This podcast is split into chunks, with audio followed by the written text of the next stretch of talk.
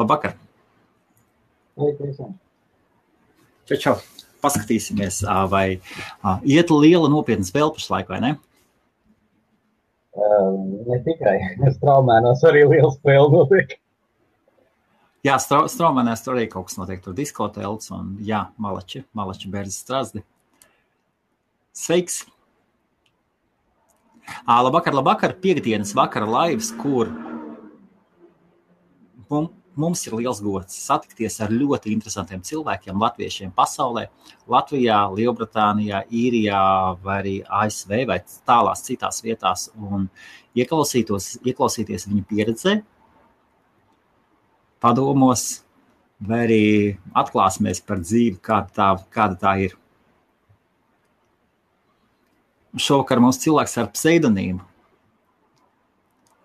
Es nezinu, ko mēs varēsim runāt, ko mēs nevarēsim runāt. To mēs sarunas gaitā redzēsim, vai ne? Mēģināsim. Mēģināsim, jā. Jā, tieši tā. Tā kā uzreiz atvainojamies. Skaņa, skaņa nav saka, o, 2-3 Spānija vinnē. Ho, ho, ho. Wow, super. Sveiki, kungi. Uh, labi, uh, skaņā, skaņa, skaņai, skaņai vajadzētu būt. Skaņai vajadzētu būt. Tā no kur puses man? No tevis, no tevis visam jābūt kārtībā. Es tevi, jūs labi dzirdat aizmugurē, jā? Jā, būt visam labi. Uh, labi, uh, tā tad pazīst, tevi pazīst kā Facebookā zem šāda Daniela Komodo tikai Facebookā. Jau desmit gadi. Jau desmit, desmit gadi. Ok. Man, man ir sagatavots šoreiz pilspalvis jūtu, ka man, man vajadzēs, lai es, lai es nepazustu. Mums pirms tam bija īsta saruna uz piecām minūtēm. Un, jā, super. Ar ko mēs varam sākt? Uh, varam atklāt vismaz pirmo vārdu. Es domāju, nevajag.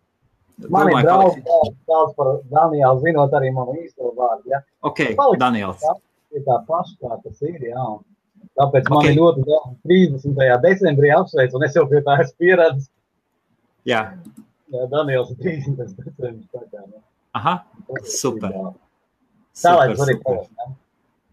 Super, super, super. Uh, ok, uh, Daniela, varbūt tad var īsumā pastāstīt to, ko desmit gadi, desmit gadi jau esi zem šī pseidonīma. Jā. Nu, kā jau daudziem Latvijā pienācās. Ar ko, ar ko tu parasti iesāc stāst par sevi? Gan jau tev ir izstrādāts veids, kas nu, ir pastāstīts. Patiesībā īsti nē, jo, nu, tas, kas viss pasakas sākās ar reiz bija. Reiz bija? Jā. Viņa kādā karaļa valstī dzīvoja. Ok. Jā, nu kādā karaļa valstī, saucamā Latvijā dzīvoja. Jā. Tas puisis Henrijs. Pateic savu vārdu. Oh, labi. He, ok. Skaidrs. Jā. Ok. Priek, prieks iepazīties. Jā, prieks iepazīties. Jā. Uh, nu, dzīvoja strādāja Ņīmā pamazām ceļu uzņēmumu. Kaut, kā, kaut kādas uzņēmēju darbības darīja. Pamazītinājumi. Pienāca ekonomiskā krīze, pienāca braukt projām. Paceļoju pa pasauli, redzēju, kā citi dzīvo. Pamēģināju taizemē nodzīvot gadu. Wow, wow, wow, wow. Ok, uh, labi, sākam. Pienāk, pienāk, pienāk ekonomiskā krīze. Tā, cik es saprotu, vietu mēs neminam, uzņēmumu mēs neminam. Mm jā, tā tad kaut kas pietiekoši labs. Jā. Cilvēkiem, kas, cilvēkiem, kas pazīst sveicienu, komentāros nerakstiet, viss, viss ir labi. Jā. Okay. Nu, pienācās aizbraukt projām, jā, pagaidām, ģimeni, pagaidām, aizbraukt projām un mēģināt kaut ko meklēt, ka tas brīdīgs. Paga, paga, sprīd, sprīdīt, visu ģimenes uz tā izeme nebrauc. nu, bet es, es kā? kaut ko ņemot no Latvijas kultūras, ja? Nu, kaut kā līdzīgi tam. Nu, vienkārši es tur biju, biju, biju diezgan daudz taizumē un bija piedāvāt no vienā, viena paziņas vīra, uh, kas anglis ir, kas dzīvo taizumē. nodarbotos ar tādiem kalpodiem, powercraft.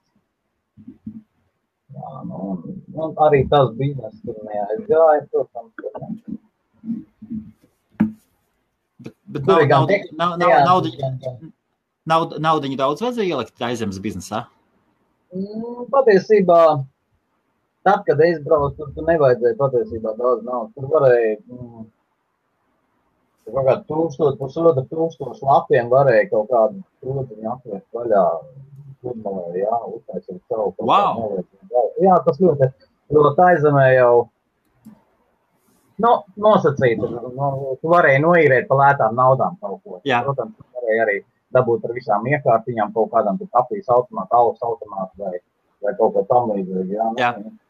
Tur čilā ļoti, ļoti viegli visādi tāds maziņas tāds kafejnīciņas atvērt ir un, un, un Protams, cik viņas ātri varās vaļā, tik viņas ātri varētu ciet. Ja? Un, un, tu, un, tu, un, tu iesāki, un tu iesāki, un tu iesāki tieši ar kafejnīcu, ja? Nē, nē, nē, nē. Es braucu jau it kā uz tādu nopietnāku uh, lietu, kā, kā es saku ar tiem holpadiem. Mēs bijām kā pārstāvi, kā dīleri uh, Holpad Thailand. A, kas, kas tāds? Holpads tas ir um, amfībija uz gaisa piloniem ar gaisa ventilātoru aizmugurē kas iet gan pa pūru, gan pa smiltīm, gan pa uh, jūru, okay. ar ko ļoti bieži militāristi lieto Anglijā. Aha, ok. Uz Latvijām lieto uh, robežsargi. Wow, tur, tur ne, okay. nav pieejamas lietas, kur nevar braukt ar motorāju, piemēram. Ja? Aha, tu... Vai kaut kādās milšainās vietās, jā. Ja? Tad viņi viņus uh, powercraftus un uh, izlieto viņus, izmanto. Wow.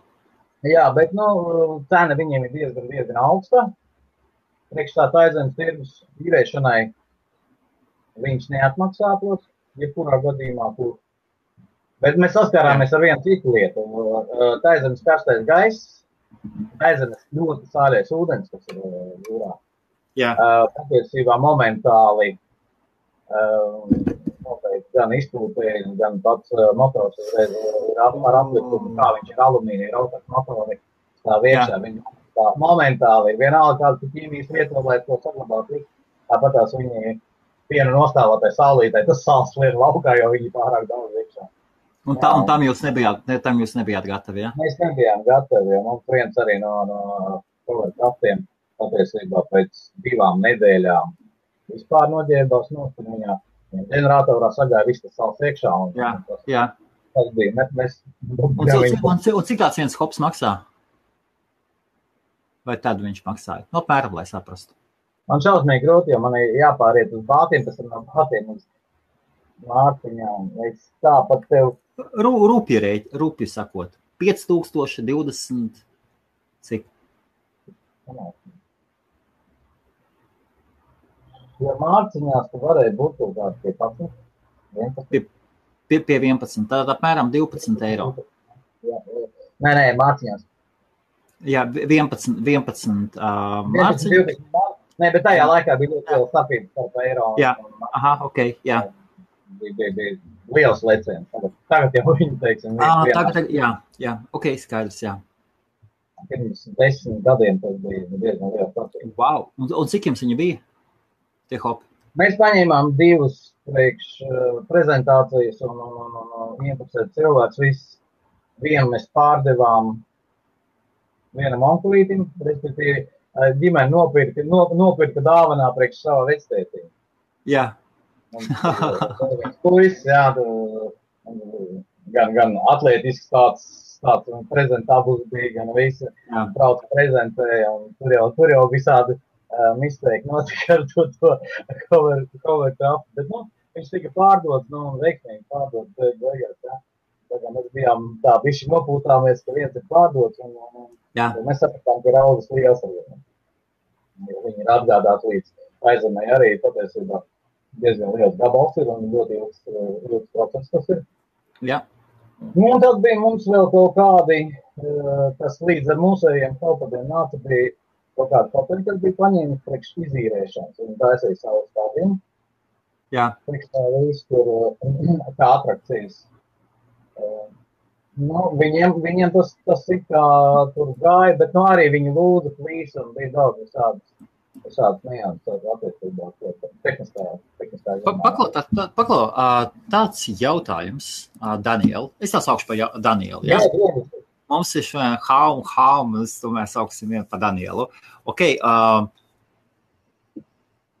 ja tu varēji mierīgi nopirkt vienu, divus hopus, vai tiešām bija jāpasaka no... Mēs, mēs, bijām, mēs bijām vairāk kopā, ah. mēs bijām vesels bariņš kopā. Ah, vesels bariņš. Tie, tie, tie bija latvieši, ja? Viens bija anglis, tas, kas bija galvenais, pie tā divi bija angļi. Viens bija pats, pats galvenais anglis, it kā pie tā jā. viss. Jā. Un sievi Latvija. ok, jā. Tā, viņiem, viņiem, viņiem tur satelīts pieder neliels un tā tālāk. Un, nu, Aha. tur cepiens arī sanāca visā. visā. Negaidīts priekš mums. Mēs aizbraucām trīs leciņus skrien. Jā. Teiksim, kādā meklējumā un tā tālāk. Un beigās tas viss sanāca. Nu tā diezgan sāpīgi tas viss process bija, kad mēs ielidojām uz tām naudiņām. Nu, teiksim tā, nu, pa to laiku mēs tur padzīvojos, it kā plus mīnus savējo, es dabūju atpakaļ. Tālāk, ja tas arī tāds sāpīgs moments. Un tad, un tad saprat, un tad saprat, ka tā izmē dzīves īpaši nebūs, ja?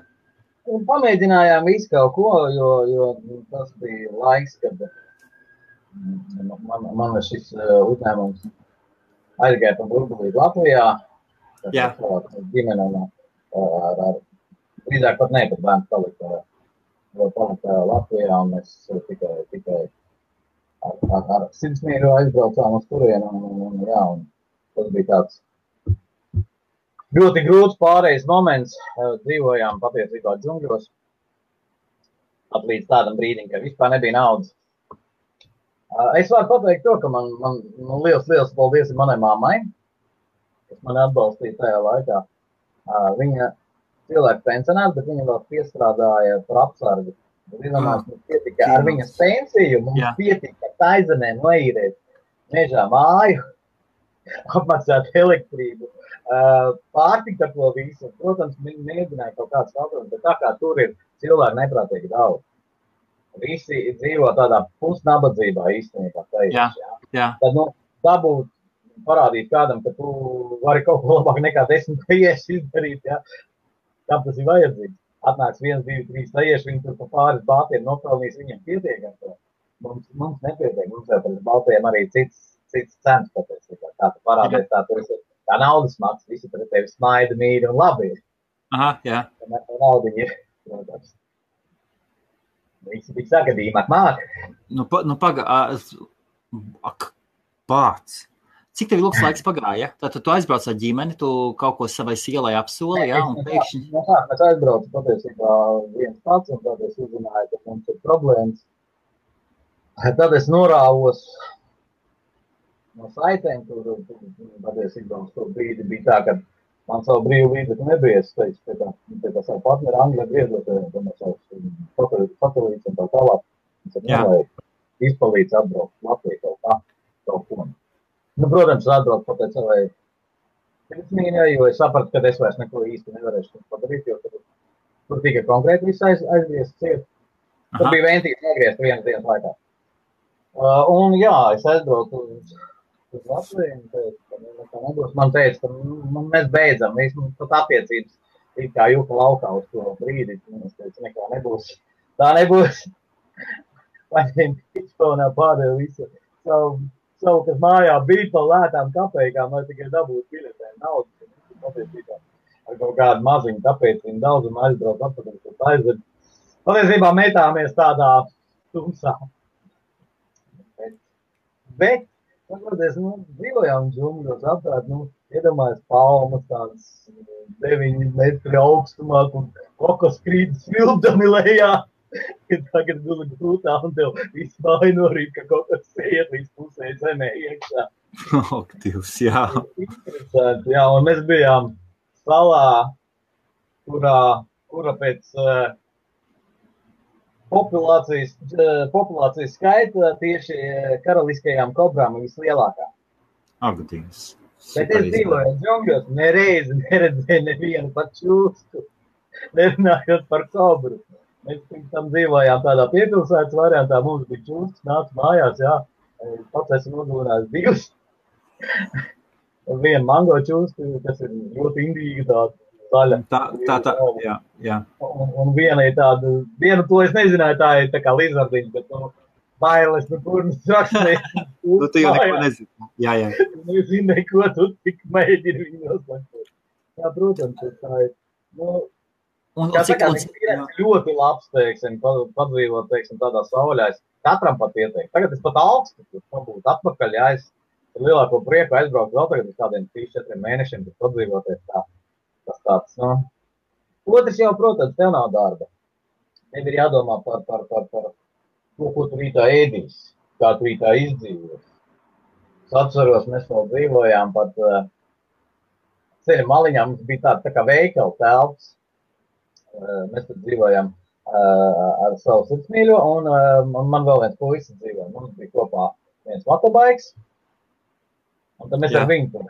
Tā to puisi mēs naktī pat braucām banānu spendēt.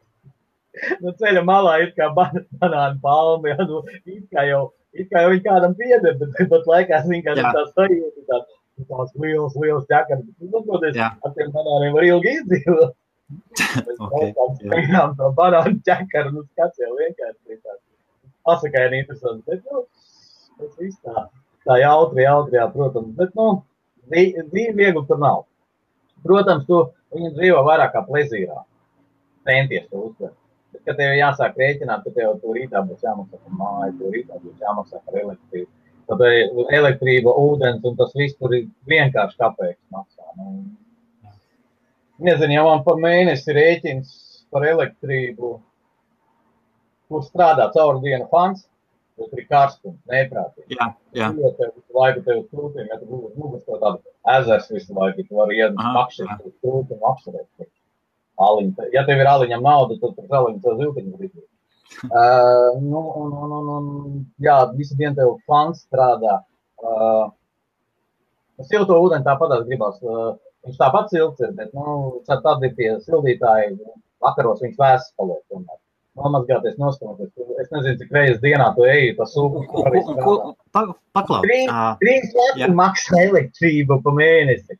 Ājai. Jā. Paklau, es, es tā vienmēr domāju, mazliet atejot malā. Man stāstīja, man visu laiku, es atceros tā stāstu tā kā ar Osamu bin Ladenu ķēra. Es pavisam aizēju projām. Un es vienmēr domāju, bāc viņš Viņš bagāts vecis bija savos laikos. Viņš taču, nu kā, nu, nu kapitāli bagāts, pasakaini bagāts. Un pēkšņi viņš ietrāpījās tajā starptautiskajā putrā, un tagad nācās viņam bēguļot pa kalniem, pa bedrēm. Un, viņam, un, un ar visām deviņām sievām. Ar, cik viņš ar deviņām sievām kopā brauc? Sievietes, kas pieradušas pie luksus dzīves un tādas lietas, arī kas nāk gan jau no labām ģimenēm. Man kad, nu, labi, kā... viņam bija kaut kāds diskomforts, jā, bet, viņam bija deviņas sievas visu laiku. Kā, kā tava sirds mīļa? Cik es saprotu, pir, pir, pir, pir, pirms tam, pirms, pirms tās krīzes, nu, tev it kā nekas dzīvē netrūka, jā? Ja? Nu, ja mēs tā. Nekad nav tā bijis. Patiesībā es visu mūžu cauri. Jā. Nav bijuši bagāti vecāki. Man, esmu diezgan tā. Pats, pats savu ceļu ticis. Mazu cirvīti, beidzot tic pie lielāka cirvīša. Nu, teiksim tā. Ar nazīti līdz cirvītim, no cirvīša līdz zāģim un tā, tādā veidā. Jā. Ceļu pamazām esmu cirts. Nu, un, protams, ļoti bieži esmu zāģis, kad salūst, kad no mešs priekšā ir viss. Nu, nu neteiksim, ka nu, nekad nav bijis tā, ka nu, tur naudas ir baigi daudz, maksā daudz. Nē, tā nav bijis nekad. Nē, nu, apetīti nāk ēdot. Tie, tie, tieši tā, tieši tā. es smaidu redzu, tas saprot, ko es saku. Mēs varam teikt, nē, nē, nē, bet nu, patiesībā jau ir tā, ka tad, tad kad tu uh, aiziet dzert kafiju, vienkārši kafejnīca. Tu jau sāc izvēlēties, kurā kafejnīcā, kādu kafiju izdzert. Jā, jā. Tas kafijas paņemt, jā. Ja kādreiz tu varēji vienkārši uz ielas pieiet, paņemt parastu krūzīti ar kafiju, izdzert, lai tur izšķi izkrošā. Tad, nu, ar to, ka tu jau sā, vari sākt izvēlēties, tad jau sākās arī šīs prasības. Jā. Līdz ar to arī šī, šīs naudas patēriņš aiziet lielāk. Tā kā visu, un, un, un tā izemē, kad es biju, tad mēs dzīvojām, un var atklāt pateikt, ka cūgaļi maksā smieklīgi naudu. Jā, mēs viņu sulīgi, tad mīksti sulīgi, ja. Uh, maksāja kaut kas zem, zem laikam lata kilogramā. Jā. Tas salīdzinām, kā mums Latvijā, ja. Un pamatēdiens tie bija rīsi. Rīt rīsi, pusdienās rīsi, vakarā vairs nerīsi. Bet pie tā tu pierodi, un tas rats. Pierod, pierod, jā. Tur ir tas jetfruits, piemēram, jā, viņš arī, teiksim, Nu, sākumā manai mīļotāji tas nepatika, negaršo, bet pēc tam, kad viņi dabūja viņas vajag pagaršot, un teica, jā, tas, tas ir augurs garšīgs, un tu piedomās, ka viņš ir tavu augumu, jā, tādu, kad iebrauc veikalā, tur viņi dzērta cirvis, reāli grien, gabalīgi tāds mačets, jā. Un, jā, tie ir garšīgi jā, es līdz šim nevaru ciest. Tas, jā. tas, tas, kas viņiem ir jamīgi, nezinu, tā smaka viena drosmīga. Ok, un, un kas tālāk? Kā tu, kā tu vispār tiki, kā tu vispār tiki ārā no tā zemes, ja tu saki, ka tev bija moments, ka... Nu, bija arvien grūtāk un grūtāk un grūtāk gāja, ja, un te bija mums, mums bija iespēja aizbraukt pie radiem uz Austrāliju, aicināja mūs, lai mēs braucam. Nu, un tad bija tāds moments, kad jā, kad mums palīdzēja, kad mamma, mana mamma, gan cik mīļās mamma, Pametām kopā, dabūju lētu kaut kādu biļeti.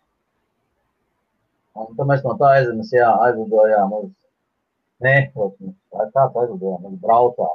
Tā bija vesela epopeja. Mēs braucām ar visādiem vistu vāģīšiem un tā tālāk ar saviem visiem čemodāniem. Un, Jā. Cilvēki vietējos busiņos brauc un vienam kāza, vienam vistu, viens blēj, otrs Un, teiksim, tas, kad skaties tās komēdijas filmas, kur ir teiksim, jā, jā, pēc piedzīvojuma filmas. Jā, jā, jā. Bet tas bija tieši tāds pats moments, kad mums beidzot, beidzot mēs tiekam līdz tādam autobusam, nakts autobusam, kur pagulēt viss tas kaut kāds ceļam salūst. Tad mēs gaidām kaut kādas stundas, kad var atbraukt viss pakaļ. Un tādā viss, jo tajās zemēs, nu, nekas nav mūžīgs, tur viss ir tā uz robežas, ka tūlīt saplīst viss. Jā, tad mēs tikām līdz Malāzijai, un no Malāzijas jā, mēs, mēs ar lētām aviolīnijām. Es neesmu tālu no mikrofona. Man, man aizrādījumi nāk jau no aizkumes. Ah. Es vairāk no mikrofona runāju. Nē, nē. Plāpoties. Jā, nu, man, man zvesti patīk. Jā. Jā. Pareizi, tu dari, redzi. Es darīšu tā, tieši tāpat kā tu. Nē, nē, es esmu, es parādīšu, es esmu, es esmu ļoti ērti iekārtojies. Es, es, ga, es gaidu, jā. Ok, labi. Un tad mēs tikām līdz, teiksim, Malāzijai. Es pirmo reizi redzēju tos Twin Towers. Tas arī tās patīkams moments, ne jau kā pat viens līdz pašā kaut kādā centrā. Nu, un tad, jā, aizlidojām uz Austrāliju.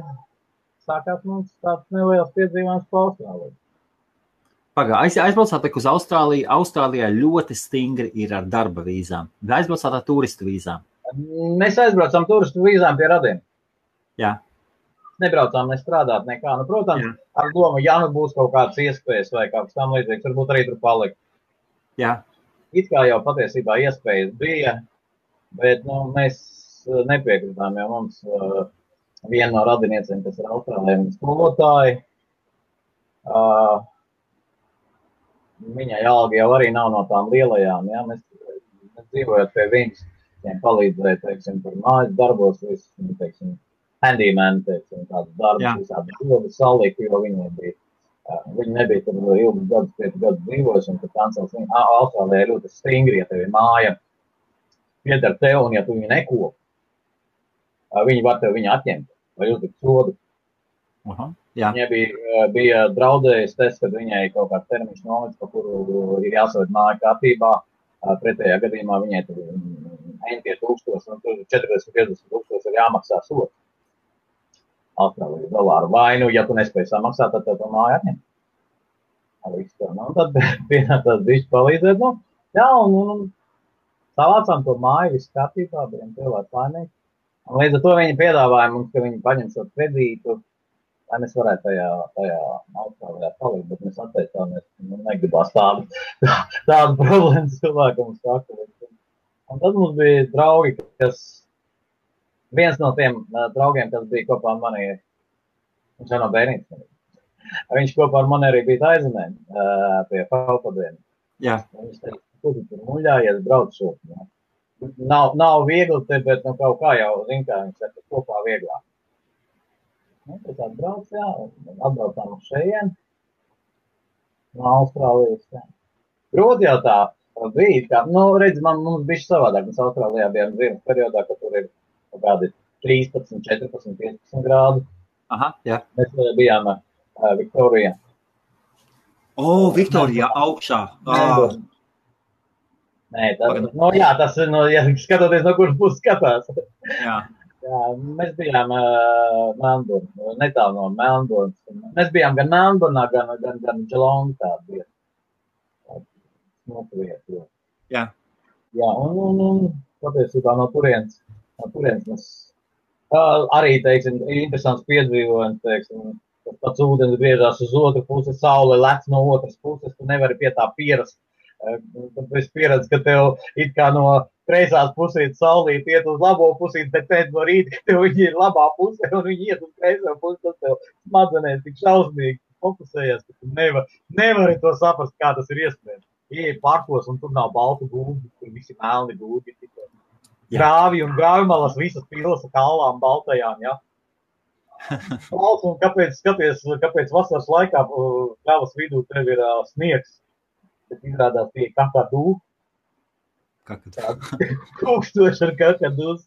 Tas tāds vienkārši neaprakstāms lietas, ko nu, ir jāredz savām acīm cilvēkam. Es iesaku visiem. Mēģi, mēģināja, tomēr mēģināja Austrālijā darbu dabūt, ja? Mm, Patiesībā nemēģināja. Em, it kā man pat bija viens vēl no radiem, viņš strādāja, strādā, strādā laikam arī līdz šim uz lielajām turām, kas ir tie saucamie tie vilcieni, ešaloni tie saucamie, kas ir, kas, Jā. kas apstāties, nu, viņam vajag, es nezinu, cik tur desmit kilometrus laikam, lai, lai varētu apstāties. Un, uh, viņš uz tiem strādā, un tad viņiem, uh, viņš teica, ka viņiem esot pārkā pat, laikam, divi indus, kas nebija, kas nelegāli bija. Aha, jā. Strādāja, ja, un viņš teica, ka varētu mēģināt runāt un darīt un kaut ko. Bet nu, es negribēju. Tas, tas, lai, lai mani tur kaut ko sūtītu laukā pēc tam no valsts, valsts, kur es pats biju patiesībā negribu atgriezties, nebūtu patīk. Un, un aizsūtīt patiešām uz Latviju, vai ne? Jā, nu tieši tā. Nu. Tieši tas variants nederēja. Tas nedarīja. Sūtiet, kur gribiet, jā. Jā, nu un tad es atbraucu uz Angliju. Jā. Dzīvojām no sākuma tādā kā Kingsley. Aha. No... Kurā gadā tas bija? Kurā gadā tas bija? Apmēram. Tas mums bija... Um, devītais gads. Devītais. O, es, es arī devītajā atbraucu. Jā, tas bija devītajā, kad mēs ieradāmies šeit. Jā. Ja nemaldos, tas bija 8. novembris. Aha. Jā, uz ziemas pusi. Un atkal Kingsmina. Uh, lauksaimniecības reģions. Ziemā darba nav. Mēs vēl paspējām, ka kaut kādas darbiņas notiek, tas bija pie manējās smīnā pie kartuļiem pastrādāt. Un tad es tiku tur rūpnīcā. Es tur, bet tas bija tikai saucamie dizītājiem. Tur rūpnīcās pastrādāju un beigās sapratu, ka nav tur. Protams, sastādīja visi CV, es esmu auto inženieris pēc profesijas un, un, un, un sastādīju CV. Angļu valoda arī man nekāda nav. Man vispār angļu valoda nebija. Es atbraucu uz Angliju, es varēju nolamāties sulīgi angliski, un tas bija viss. Jā, ok. Uh, un, un, un, un, un, un, un, jā, un sanāca tā, ka es uzrakstīju to CV. Protams, mēs kā pieraduši rakstīt savā, ve- savā formātā to CV Anglijā, ja nesaprot, jā. Tādu CV tu vari iet patvērt bekot. Uh, nu, jā, es iztaigāju tos vietējos visus autošopus un visu darbnīcu un visu pārējo. Nu, protams, nevienam interesi nav par to. Uh, piedām, kad mehu it kā pietiekot pašiem stāv. Nu, jā, un tad man bija uh, saruna ar vienu vecu, vecu paziņu no Latvijas. Kādreiz uh, vienā garāžā strādājām kopā. Pamēģinājums. Atbrauc pie viņa, pats iemoties, otrā dienā dabūju darbu. Otrā dienā dabūju darbu, jā, aizgājām, rūpnīca, kas piederēja Inglisiem. Brāļi, brāļi tādi dinastija. Jā. Nāc, viņš saka, ka piekdien būs darbā. Nē, nē, nē, man vēl ir jāpārvācās no Ķīnas. Saka, pārvāksies, atnāksiet, strādāsiet. Viss. Viss, viss kārtībā. Gaidām. Ja, tā arī bija. Nu, ar draugiem viņiem bija pusdienas brīdis, pārvācāmies pie, pie, pie mana paziņas. Viņš ļāva pie viņa padzīvot. Tur maksājām, mēs kārtībā. Mēs tur kaut kādu pusgadu nodzīvojām. Tā strādāt, nu, bija, bija ok, viss labi. Nu, bet divi gadi nostrādājām, man veselība parāvās. Aha. Vec, vec skaits, kas jau bija pie armijas dabūt. Tā man pielika pie zemes bišķi. Bet es jau biju sācis ar um, krāt monētiņas. Ir priekš sevīm. Viena pa vienai, viena pie otras. Tā nu sākās tas, ka tā interese man tāpat par monētām radās ar vien lielāku un lielāku. Un tas man noveda jau pilnīgi pie, pie, pie būtas gandrīz vai. Tad man pienācās. Jā, vēl pa vidu bija, taču es nodarbojos ar tādām lietām kā kūpināšana. Kūpināju, laikam bija viens no pirmajiem tā, kas tā masveidā kūpināja vistiņas gaļu un, un, un desītas taisas dzīves kūpināja, kas traumēnos esmu tirgojos uz Jāņiem. Oho, jā. jā. Gan būtis, gan, gan vistiņas, gan gaļiņas kūpināts, gan pozuši bija pirmo reizi atvest. Tajā reizē pirmo reizi es arī nopirku, atļāvos nopirkt to zuši, jo pievaugāt, kāpēc viņi nopelnīt, un viens zutis 24 mātiņas kilogramā. Jā. Jā, dzīves. Aha, jā. bet, bet nu, viņš mušīt nost, es nevaru, es, es atsatos vairāk to darīt. Reāli, jo viņu ultas kaņām pat, man liekas, sirsniņas stājās tev pašam. Ja, nu, nu, tas ir tāds, tāds nepatīkams moments tajā visā. Bet, nu, visiem ļoti garšoja, visi bija ļoti apmierināti. Tā, jā, tas bija līdz, līdz, līdz man palika galīgi, galīgi čābīgi. Tā teikt, kaut kāds, gandrīz vai, gandrīz vairāk kā gadu. Man daudz zināja, kā Tad tu, kūpinātājs. Tad, tad tu saki, uh, tad tu biji uzņēmējs, ja, Latvijā, nu, tu, tu vadīji, tu, tu, tev bija savs ir uzņēmums, mūsu ne? uzņēmējs? Pasaki man. Uzņēmējs? Jā. Uh, es, es varu pateikt, uh, uzņēmējs Jā, ir jā, jā, jā, tagad apvērs māmu Google, jā, vaļā. Nē, nē, nē, es, es, es nē, nē, pirms tam tu man biji visu uz visu ekrānu. Es esmu prom no, prom, man nav ne klaviatūra priekšā, nekas esmu atgājis. Es esmu ērti iekārtojis, skatos uz tevi. Es priekš sevis esmu noņēmis, es, es jau, es visu laiku biju domājis, kas ir uzņēmējs. Un man dotajā mirklī liekas, ka uzņēmējs ir cilvēks, kuram pieder daļa vai, daļa vai, uzņē, vai vesels uzņēmums, kurš kurā, kuram viņam ir darbinieki, plus kuram viņa, kurā viņam ir darbinieki. Darbinieki. Tas, tas ir uzņēmējs. Tas, ir nu? Kāds tur Mm. uzņēmējs? Tas ir kungs un īpašnieks, nu? Teiksim tā, ja runājam. Tev ir- tev ir uzņēmums? Ir, kas var uzņemties kaut ko uz sevi. Un ir cilvēki, kas varbūt uzņēmēji, kas uzņem uz krūts, piemēram. Jā, nu, es ļoti bieži esmu uzņēmējs ir, vienkārši ir komersants, ir cilvēks, tas, kas strādā viens pats. Tas, kas aizbrauc, nopērk, aizbrauc citur, pārdod, tā ir viena no vecākajām, būtiski viena no vecākajām pārdevēja. Ir, pārdevēja arī ir viena no vecākajām tieši profesijām. Tur, kur no vienas pilsētas brauc uz otru, par spīti visiem riskiem. Pēc tam atbrauc pārdeva, nopelnīja kārtīgi, paēda, dzīvo tālāk, stāstīja stāstus. Ir komersanti, Un tad ir uzņēmēji, ir cilvēki, kas vada savus, savus vai daļēji savus uzņēmumus. Un tie, kas var pie, es, es, es sapratu, ka es vienmēr skatos tādu ar džekiem, ar tādu cieņu, kas klos, bāc malacis pie tevis aiziet un piemēram kāds paziņa vai cilvēks no malas, piemēram, labs speciālists. Atnāk un saka, jums nevajag darbinieks un uzņēmējiem, nu, man, man es tās kos, ka labam uzņēmējam vienmēr vajag labus speciālistus. Viņš ir gatavs jebkurā brīdī paņemt labu speciālistu. Nu, ja viss bez šaubām daudz mums normāli, iet var jau laika dažādi būt. Tas tā, tā tāda plaša atbilde par, par uzņēmēju. Komersants. Tad tu biji komersants, jā? Tagad esmu komersants. jā. Tagad jā. Un kā, kā bija? Nu, tu, tad tu biji uzņēmējs vai nebija uzņēmējs? Vai kas tu Latvijā biji? bija. Jā. Jā, tad tu biji uzņēmējs. Un kā, kā ir no tā, ka pēkšņi tu pārstāji būt 24, 7 uzņēmējs? Labi, tu esi pats tos atpakaļ. Pēkšņi. Nu, viens būs baigs forši.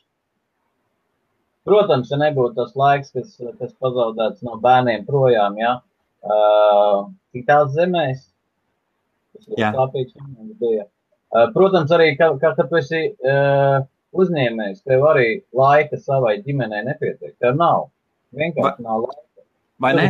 Septiņi esi savā kaut kādā um, konfekšu lādītē, kur tu esi kopā ar saviem saldumiem. Ja? Un, un tas ir viss neredz, kas tev notiek apkārt. Ja? Tu, tu esi vienkārši vienā kastītē ar, ar, ar saviem labumiem. Jā, jā. Tas, tas ir šausmīgi sāpīgi un šausmīgi grūti. Un tā dacē, ja tieši to pašu teicu, uzņēma uh, Vai ne? Jā, Vai ne?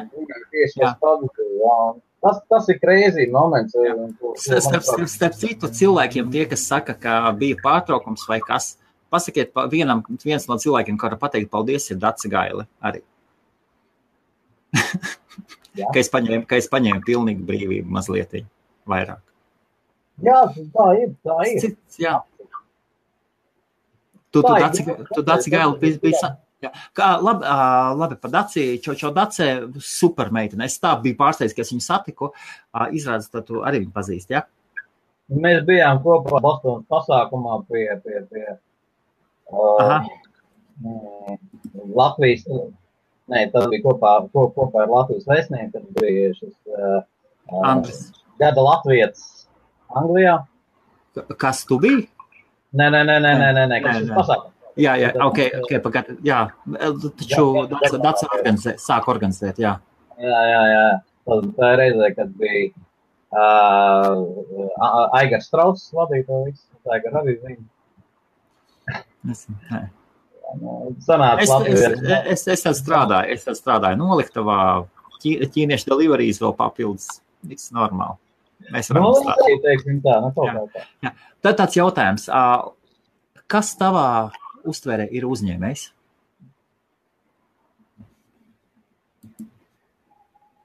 Manā uzturē. Jā. Jo katram jau savs, savs formulējums.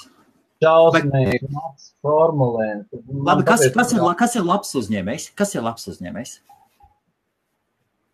Uzņēmējs, kurš noteikti saprot savu darbinieku vēlmes, Darbinieku. Jā, darbinieku vēlmes, viennozīmīgi. Jā. Saprot Aha. klientu vēlmes un saprot gala produktu, ko viņš grib. Pasniegt jau, jau tam pašam klientam. Ja, ja viņš zina, jā, ja viņš zina gala mērķi un realizācijas iespējas, tas ir labs, labs uzņēmējs. Un tas, kas nekad neaizmirsīs par savu darbinieku, Ko, ko viņš nedarīs nekad? neaizmirsīs par savu darbinieku. Nekad nedarīs. Jā, es, es uzskatu, ka tas ir viens no galvenajiem, jo patiesībā tavu naudu tu nopelni tavs darbinieku. Bet tu jau tikai sabiedri šīs visas, visas laukiņas, lai viss šī, šī, šis smukais mehānisms strādātu. Vai ne? Jā. Jā, un, teiksim, tie viss, viss tas, tas mehānisms arī tavi, tavi darbinieki, tava, tavas iekārtas, un ja viņi būs attiecīgi, attiecīgi modificēts pēc vajadzīgiem standartiem, un cilvēkiem būs vieglāk ar viņiem strādāt, neaizmirsīs arī atalgot tos cilvēkus, protams, jā. Nedrīkst būt mīksts. Es biju pārāk mīksts, es pārāk tuvu pielaidu, piemēram, savus, savus darbiniekus eh, klāt, jā, un, un, un varbūt tās pat pārāk, teiksim, atklāti bija, pārāk draudzīgās attiecībās bija ar, ar saviem darbiniekiem. Tas iespējams, ka nav, nav, nav, nav, nav pareizi. Es Ok. okay. uzskatu, ka jābūt višķi stingrākam. Nu, Uzņēmējiem jā, jāsaprot savu, savu darbinieku, bet nedrīkst, nedrīkst ar viņu būt draugos. Jā. Domā? nevar būt. Ja, A- ja tu va- negribi izdarīt to. Ok, labi, jā. Domā, domā, ja tu būtu bijis stingrāks. Redzi, uh, es, es tā bieži domāju, ka cilvēki, cilvēki pasaka tā, uh, paskatīsimies uz pagātni. Es dzirdēju tādu jēdzienu, paskatīsimies uz pagātni un iedomāsimies piecus, desmit abstraktus notikumus. Un, piemēram, ja viņi būtu notikuši, vai kaut kas būtu izmainījies tajā, tajā dzīves posmā. Abstrakti notikumi. Pēkšņi Baltijas jūrā nokrīt meteors. kaut kas būtu izmainījies. Pēkšņi Latgalē pievienojas Krievijai. Vai kļūst neatkarīga? Nu, Latgalē tur, tur visādi brīnumi notiek. Pēkšņi tava māsa, piemēram, iepratās šķēles ģimenei Uh, un, un ir, ir tādi ārēji notikumi, kuri var notikt, un, bet cilvēks jau nespēja būt. Kāds viņš ir, tāds viņš ir.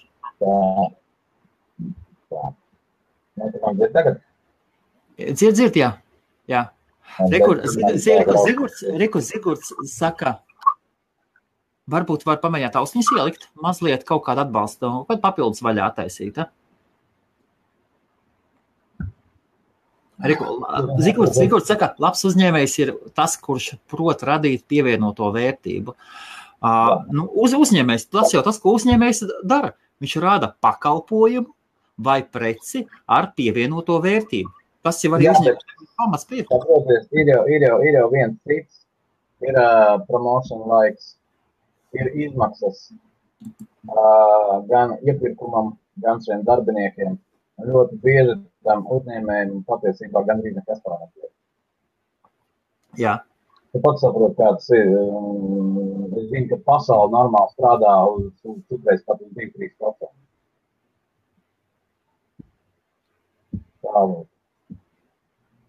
tā, čau. Tas ir cilvēks, kurš atgriezās atpakaļ Latvijā tagad. Bet viņš jau, viņš jau, viņš jau darbojās tā, ar mērķi, mērķi mērķiecīgi. Ar mērķi atgriezties, ja? Jā, jā, es zinu, cilvēku. Pelnīja naudu, lai tur varētu viss sakārtot un viss atgriezot.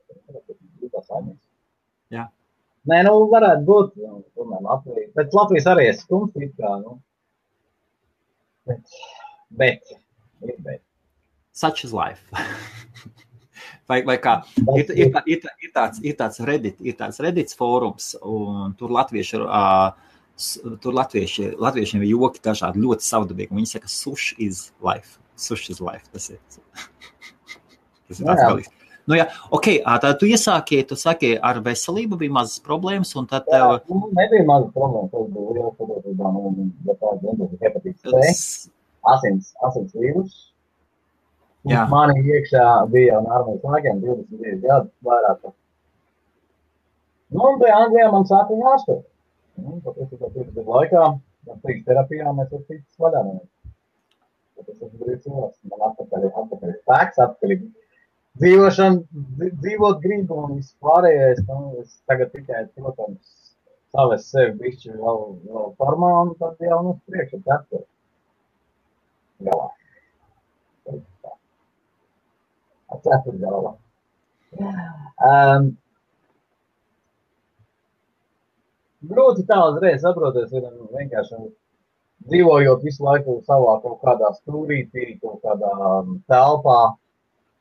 Neteiksim, ka tas visu laiku telpā, bet nu, nosacīt telpā. Es pat cilvēkiem neesmu komunicējis daudz, cik nu, draugi un pazīstams, nē, bet nu, ar angļiem es vispār komunicējis. Nē. Nu, un, un, ir šausmīgi grūti atsākt kaut ko dzīvē darīt. Liekas, ka kaut kā visu laiku aizmugurē kaut kas akmens valkās. Jā. Yeah grūti statusā. Tagad es pat um, es mēģinu meklēt, meklēt darbiņu. Protams, tas ir ļoti grūti. Protams, es arī noteikti esmu izvēlējies pārāk. Bet man ir maza meitiņa. Divi, divi gadi un septiņi mēneši. Un, Apsveicu. Man ļoti vajadzīgs ir nakts šifts. Un, un, un līdz ar to, nu, var jau to dienas šifts, bet nu, tad ir problēma, tad tad manai sirdsmīļotai ir jāmaina darba grafika un viss pārējais. Un tad ir grūtāk, ar to, ar to mazotīgu galā, ja bērnu darbā tagad pietuvi. Ļoti bieži tā, ka nav, nav jēga kaut ko mainīt, teiksim, tajā, jo tas izmaksā dārgāk, ja, bet nu, jāstrādā ir un jā, rēķini jāmaksā. Viņi paņēma jaunu, jā, galīgi jaunu busiņu un domāju, uz tā, teiksim, kaut kā tādu nevarēs nopelnīt. Sākumā jau likās, ka tas labi tā Amazonē, bet es laikam esmu pavērts. O, oh, par Amazonu dzirdēts. Ir to visu, jo tur ir ran, ran. Jā, Amazon, tas ir tā izpār. Jā. Ran, baby, ran. Es strādāju uz Ziemassvētkiem, es pateicu, nemīlīši, tas nav man. Nevar, es nepavalku to visu. Protams, es esmu arī šeit uzaudzies un tā tālāk, jā, nu, ir, ir tomēr tas jau, tas jau parāda vien, kad uh, mājās sēdēšana. Notrūlina gan tavu aso prātu, gan, gan, gan figūru sabeidz, ja. Nu, gribās jau, gribās jau apstāt uz kaut kādām. Un paizemes ir atbrauc tāds pats nu, 90. Ja, nē, nē, nē, nebija 90. Patiesībā sataks bija 101 kīlās, varoties, ka tas jau tā normāli. Ja. Tā bija forša. Tā arī jūties labi, un tu varēji skriet un, un iet. Un, un, Jā. Tad tev liekas, ka tas ir literāri.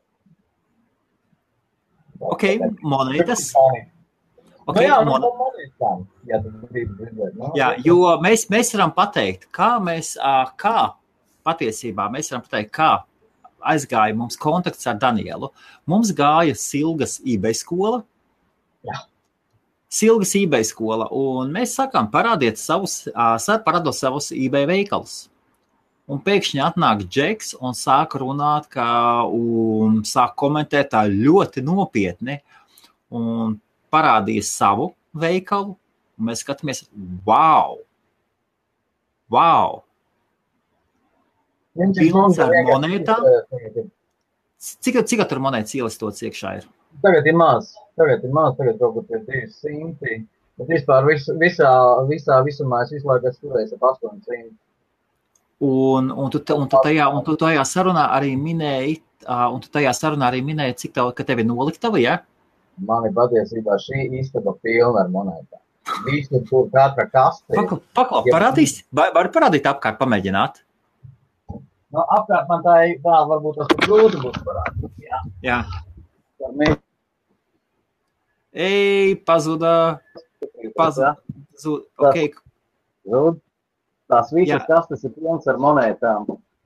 Kur tu katru kastīti nepaskaties, viss ir pilns ar monētām. Jā.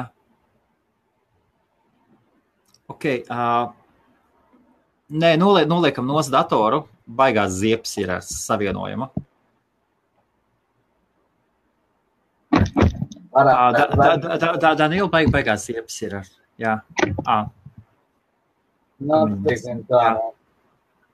Tā. Jā ļoti grūti parādīt. Aha. Nav, nav kvalitatīva, teiksim. Un, un kas tās ir pa monētām?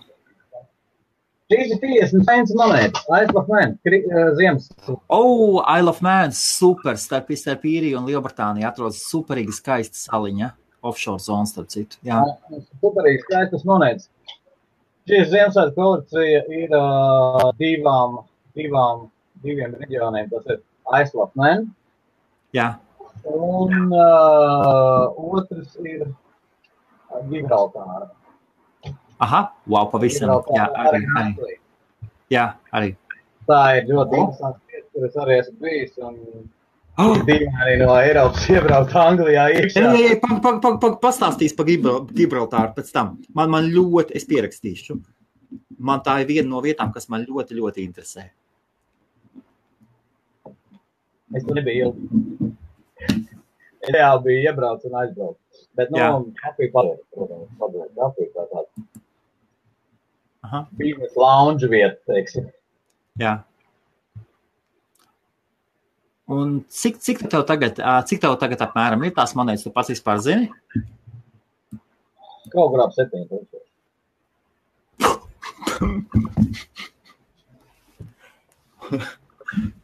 Un kāda vidējā cena vienai ir, kur tu pārdod? ap vidēji. Viņas, es saprotu, ka range ir tur liels. Nu, kāds nav, ir range? Nav, nav okay. vidējās vispārībā nav. Kāds ir range no cik līdz cik? Reizēm, kad tu pēc lotu, piemēram, kādreiz pirkt no Vācijas lotu, izsolēs, varētu būt 300-400 monētas. Jā. Viņas ir dažādi. Tu pēc ļoti bieži ieraugi tajā lotā monētas, kas ir vērtīgas. Aha, jā. Viņas, kas bieži pirks monētas, uh, ieraugu tur ļoti retu monētu, kur es zinu, ka, ka viņai ir vērtība, plus mīnus mums ir 50, 200 māciņas. Jā. Un, teiksim, visu to lotu es varu dabūt pa 80, piemēram, ar vienu monētu jau dabūnu atpakaļ to, teiksim, lotu. Jā, jā. Uh, nu, un tālāk jau tur brīnum nāk, kas tajā lotā var iekšā. Jā. Protams, tā ir risks, risks liels, jo tev ir tomēr transporta izdevumi, kas nav nekādi lētie, jā. Jā. Un, tu vari nopirkt to vienu monētu un pāriet. Un arī tāpat monētas, ir tās bildes tik, tik čābīgas, viņi atnāk, viņi ir sastrāpēti, viņi ir, viņi, viņi ir bijusi apgrozībā, jā, un tas, tas ir sit cena no slējā. Ok. Uh, es vēl te, vai uzkārās, paskatīsimies, man liekas, ka uzkārās savienojums. Tas nav sudrabs. Ah, Nē, tagad, tagad es, at, tagad es atpakaļ, tu biji uzkāriets vienu minūtīti. Uh, maz, mazliet, jā.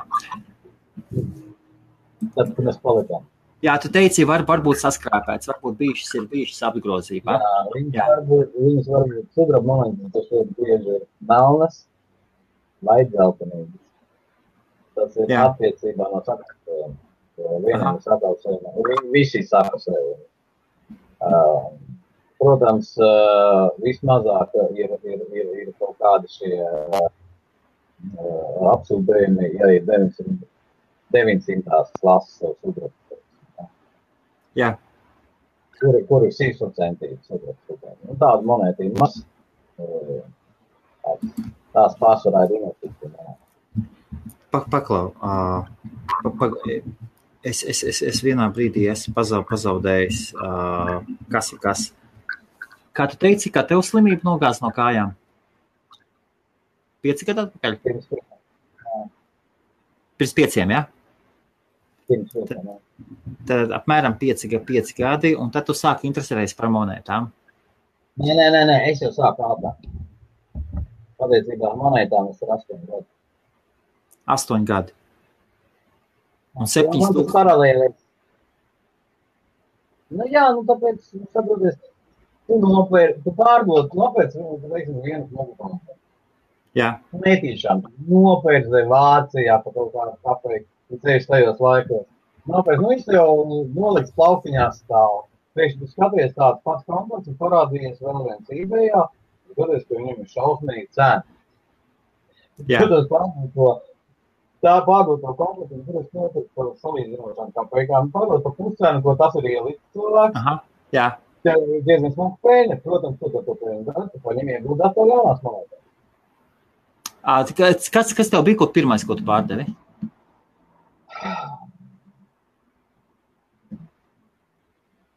Pārdevu? Nē, pirmais, laikam, bija, mēs mainījāmies ar draugu ar divu, divu poundu monētām. Tādā, tas bija pirmās maiņas. Pārdošanā man pat laikam ir grūti pateikt, kaut kāds divas mārciņas par kaut ko. Kaut kādā variantā bija, es viņus laikam ieraudzīju. Kad, Aha, jā. Un es viņu biju nopircis. Nopircis pirms pusotra dzīves gada kaut kā tā. Jā. Vien, vienkārši jau man bija kā kaucinās. Un, un bija tā, Aha, ka jā. tā kā naudiņu vajadzēja, tā kā, tā kā nevajadzēja, pat īsti nevaru pateikt, bet es ieraudzīju, ka tā vērtība ir šausmīgi liela salīdzinājumā, ar to, ko es viņu nopirku. Aha, jā. Ielikt tajā eBay padošanā. Nu, nopirku arī tāpēc pirmās, otrās dienas laikā. Nu, tad sākās tāds tā kā āķis lūpā, kā tur būtu.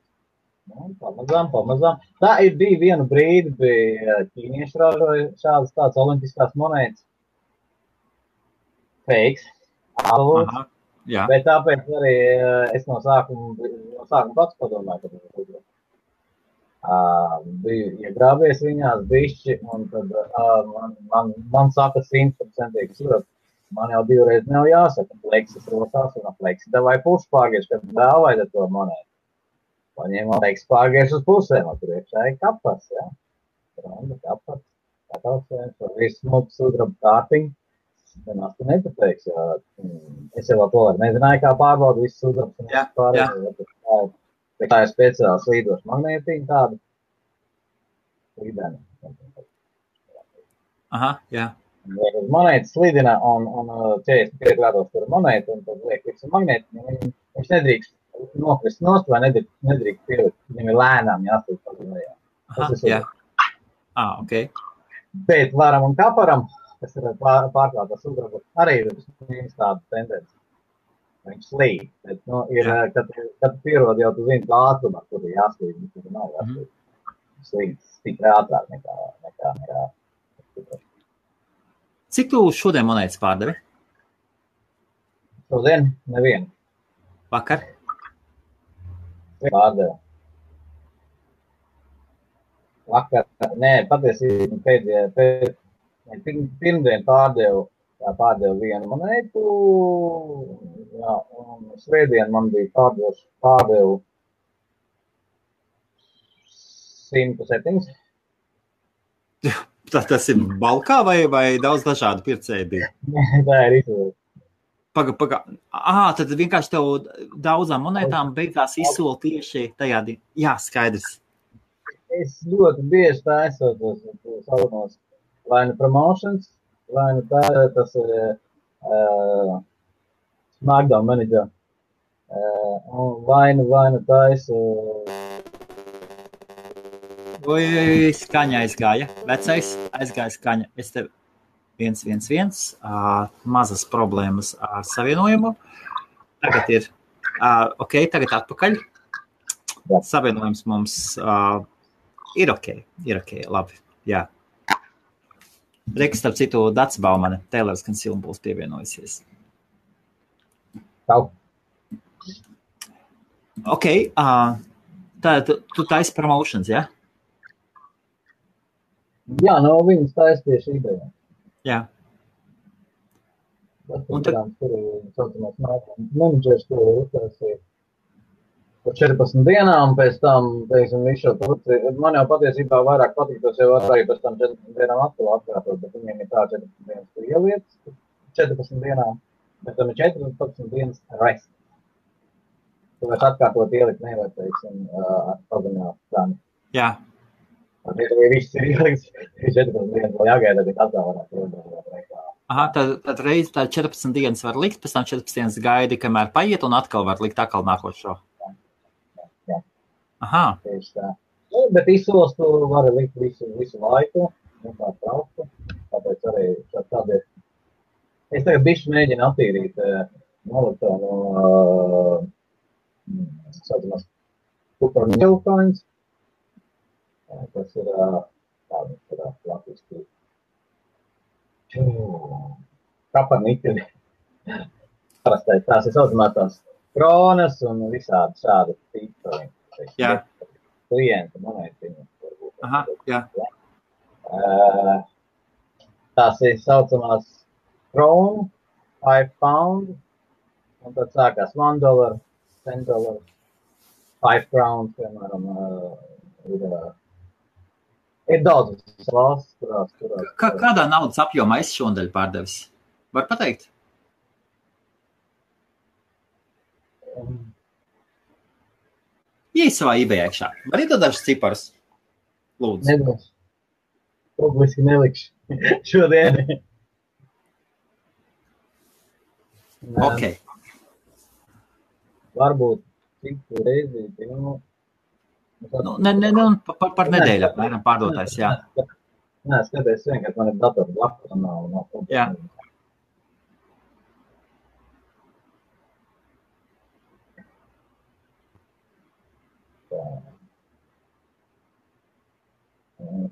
sales in last seven days 616. 616 mārciņas. Jā. Uh, tas ir ieskat. Ā, šodien es esmu pārvērst, to man jā. Izrādās. Jā, 14 pounds. Jā. Ah, pa 14 mārciņas, pa 14 mārciņām, jā. Nu, grūti tā pateikt, saproties, ir jau pirmām kārtām ir visi šie fīsi, kas ir lieli. Ir jau tā reklāma, kad ir 4,7% iPhones un, un 10% ir eBay. Bet, ja tu sāc skatīties beigās, tā, tas eBay nu, nekad nav 10%. Tur, ja tu viņam mēneši atskaita, tad redzi, ka ir cik tas līdz 16, 17%. Wow. Jā. Jo sanāk, tev ir incepcijas Tev ir, tev ir kad tā esi augšana fees, lietas iekšā par augšanu. Jā. Un beigās, tas, kad tu sasumē visu kopā, grāmatvedis, tas sanāk par 16%.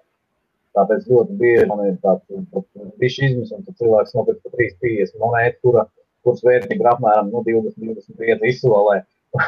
un viņš jau izsaka pretenzijas, ka viņam ir postiņš darbs, kur ir speciāli tāpēc, ka es zinu, ka, ja viņš nopirks par 3,99, man ir 3,50 postiņš uzlikts. Tāpat tādiem cilvēkiem sūta first, first class sign for delivery. Aha, jā. Nekad, nekad nesūtu, un man patra katra monēta ir vēl ārpus visam. Var parādīt tādos telefonos ievalcētas. Aha, jā. Es viņas visas, uh, es kasu ievalcēju, tātad patiesībā viņas ir 100% pret, pret, pret ūdeni, pret visu pārējo. Un visi, visām, vis, visas uh, man arī tiek iepakotas uh, uh, bubble envelope. Jā. Tāda, tāda bubble nu, vai padēt envelope. Jā, jā. Uh -huh. Tā nu, 100% protekts ir, jā. Visiem fragile virsū uzlīnīt, tā kā, nu, tā. Ja kādam ir interesi, droši var rakstīt privāti. Piemēram, es zinu, ka ļoti daudz no maniem latviešu pērk šeit Anglijā. Man pat bija viena brīdi pat sāks rakstīt sarakstu. Bet tam man viņš, apstājās, jo bija tā, ka man bija klusais brīdis pavisam, tad es nerakstīju. Un es neatsāku vairāk rakstīt, bet ir, ir diezgan daudz latviešu, kas pērk no maniem. Ļoti daudz ir pūļi, ļoti, ļoti daudz, protams, ir arī šī, man liekas, Indus, Pakistāna, Azijāta, Austrijā, kas ir Jā. ļoti daudz. Nu, un, protams, ir daudz, daudz, kas arī Angļu. Kā, kāpēc viņi viņus pērk vispār? Kolekcionē. Nu, tātad, nu, vienam māte, vienam meita, tam kaimiņiem. Nu, un tomēr. Nu, tas ir, saproties, vairāk vai mazāk tas ir investīcijas. Es šodien nopērku skaistu monētu. Viņa nekad nav bijusi apgrūtīta. Viņa nav ne skrāpēta, nekā, ja viņa ir ideālā stāvoklī. Es cenšos vēl visas monētas uzturēt maksimāli labā stāvoklī. Ja viņi arī man stāv pastīties iekšā, viņas ir iepakotas katrā atsevišķi. Viņi, savā starpā nesaskarsies. Jā. Viņām visām, viņ, viņas visas ir kaut kādos protektors iekšā. Jā. Aha, jā. Uh, teiksim, vai, nu, vai nu viņiem ir plasmas vāciņi visām, jā. Viņas tu vari savā starpā tikai plasmas viņas atdozīt, jā. Un viss Uh, tad viņiem ir kartoni visādi aiz, aizsargu vāciņi, tad tu arī ielikt priekšā. Tu viņus uzturi tā, un pirms viņus pārdot, protams, viņus uh, zem, zem mikroskopiem, zem visādām šādām brīlītēm paliec apakšā, izpēdi, kas tur ir, kas tur nav. Nu, man Ok, tas šitā, tas ok. Ā, ā, tas šitā. Jā. redzu, nē, neredzu. Labi, pie, pieņemsim, man ir, pieņemsim, man ir šāda te, man ir šāda te, man uz galda stāv. Un viņa ir, uh, kas, ir, kas ir monēta? Un šī ir no Vegasas. Daudzreiz neskatās monēta, ja? Viņa ir Vegasas un rekord ir uh, viesnīcā arī. Jā. Īstā, īstā. Tas ir tokens. Pa- pa- Jā, tas ir tokens, jā? Tas, tas, ir, tas, tas, ir, tas, tas, ir, tas ir poker turnīrs un tas ir tā čempiona, čempiona monēta, īstā čempiona monēta. Vai tā neskatās monēta? Vai tavā ziņā monēta ir, ir monēta? Tas ir tokens. Viņa, viņa ir uh, komemoratīvs token, varbūt tās, teiksim tā. Viņa ir saistīta ar kaut kādu eventu, bet tas, Jā. tas nav coins, tas ir token coins. Medaļa. Ah, ok, ok, ah, kā medaļa. Labi, jā. Kas tavā Jā. gadījumā? Jā, Manā gadījumā viss ir, uh, viss ir uh, maksājuma līdzekļu pārsvarā. aha. Vai no esoša, vai arī no Jā, valstīm? teiksim tā, ja, ja mēs paņemam, Jā. teiksim, šādu dolāru monētu, es varētu iet veikalā pirkt, ja, teiksim, tas ir uh, Lib Liberijas, ja, monētas. Jā. ir. Jā. Var iet veikalā Liberijā pirkt, bet visi uz mani brīnīs. Ja. Bet viņi ir kā plus mīnus varētu būt maksā, maksā, maksāšanas līdzekļi. Es te padās nesen uh, biju tad, tad strādīgi ar finansējumu, un man bija vesela čupa ar uh, saucamajām uh, patās Anglijas 5 poundu monētām. Kādam? 5 poundu monētas. Es redzēju kaut vienu. Nē, esmu. Vienu sekundi, tad es tev pamēģināšu parādīt, ja man ir uzstādi to rokas. Ok.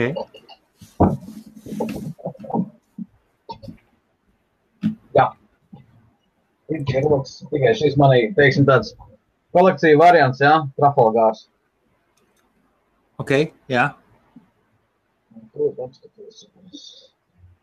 Veikalā pārdevēja viņi sapratīs? Patiesībā tas ir maksāšanas līdzeklis. Jā. Redzu, šeit ir uh, uh, Kvalitāte patiesībā nikt. Nu labi, ok. šeit ir tā, varbūt tas pat gaismu vēl tā. Tas ir Napoleons, jā, un, un, un monētai otrā pusītē ir maksāšanas vērtība. Jā, ok. Jā. Tur mēģināšu. Skaidrs. Tā ir pound, redzi, nek rakstīts. ir. Mm, varbūt skatītājs redzēs, es neredzu. Nu, nekas. nekas ok, jā. Respektīvi, šie ir 5 poundi. Ir ļoti daudz bankas, kuras atsakās ņemt viņus, mainīt. Bet Barklais ņem viņus pretī bez kaut kādām problēmām. Vienīgais tev jābūt ir eh, kontam atvērtam Barklajā. Tad viņš šo naudu vienkārši uzreiz ieskaita, ieskaita savā kontā, jo viņi pārbauda uh, kvalitāti, vai viņas ir īstas. Jā. Un viss, un viņi tev automātiski pārskata. Protams, ir cilvēki, kas kādreiz kādu laiku atpakaļ ir arī iztērējuši veikalos tādus, jo cilvēki, protams, labprāt viņi paņem. Viņai nav pieci mārciņu vērtība, it kā, nu, numizmātiskā vērtība viņai cita, jā. Bet, nu, viņas ir daudz un dikti, un citreiz pat eBayā ir vairākas reizes es redzēju, kā cilvēki ieliek izsolē divi, divas mācīņas vai 2,90. Viņi pat tām pašām 2,90 tā arī tiek pārdot. nopietni. Jā. Un free delivery vēl, jā. Un vēl, vēl uzliec free delivery vispār auto iedomājās. Wow, tad, tad vienkārši tu tādu var sēdēt uz tādu. Tu vari stildīt naudu, jā, reku biznesa rokās, sēdi un meklē, kas tev pārdod. Bet tagad vairs nav tā. Tas bija viena laika bija tā, kad uh, ļoti daudz pārdeva reāli lika uh, 99 pīva, ja vispār 001 pīva. Man tā ļoti bieži es speciāli izdaru uh, taisa to promocionālo variantu, kad, ir, kad uz internetā monēta ir kaut kāda 50 pence uz interneta monēta, viņa noteikti maksā vairāk kā desmitnieku minimāli. minimāli jā. Uh, tu viņu liec iekšā pa vienu pīvu. Un tev ir vairāk cilvēku bido viņu, jo tev viņi ir labākā reitā augšā. Iet, uh, teiksim, sarakstā, jā. Tas ir tas, jeb, jeb, jebkurai lietai, jo vairāk ir skatījumi, jo vairāk ir uh, liki vai, vai teiksim, tie paši bidi. Arī eBayā ir tas, ka jau tev ir vairāk Jā. bidi, tev arī viņš stāv uh, sēž pie ātrākā sameklējuma. Ok, jā.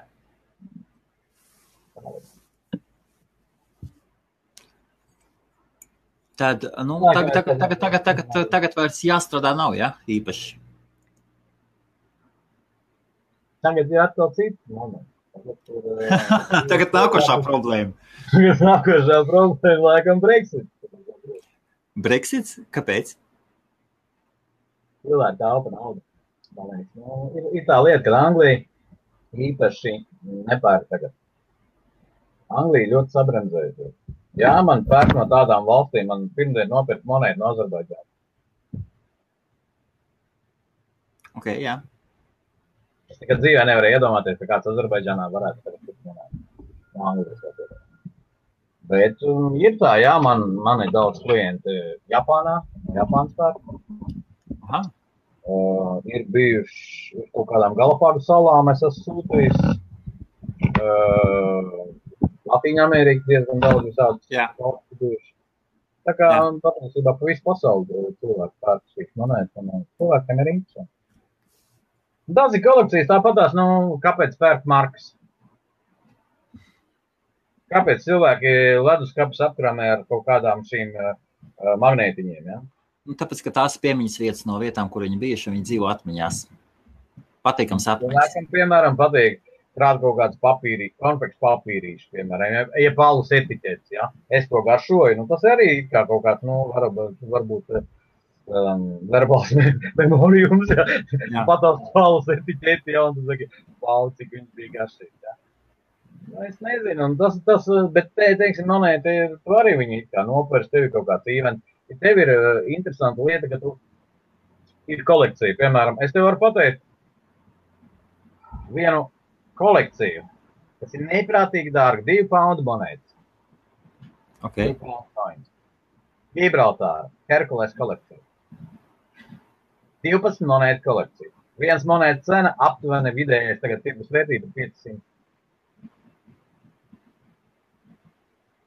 Cik tev tādas monētas ir? Man nav neviena. Man nav neviena. Man bija viņas, jā, man bija, bija diezgan daudz, viņas tirgus pārdevu, protams, esmu tur.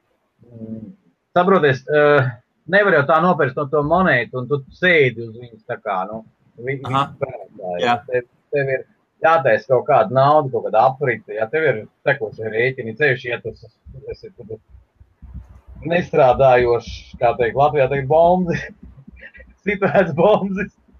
Ja, tad, nu, teiksim, sanāk, ka tev ir, ka tev ir, ka tev ir jāmaksā rēķini, tomēr ir, un, un, un, un jā, jāpapildina nulli tev arī ir.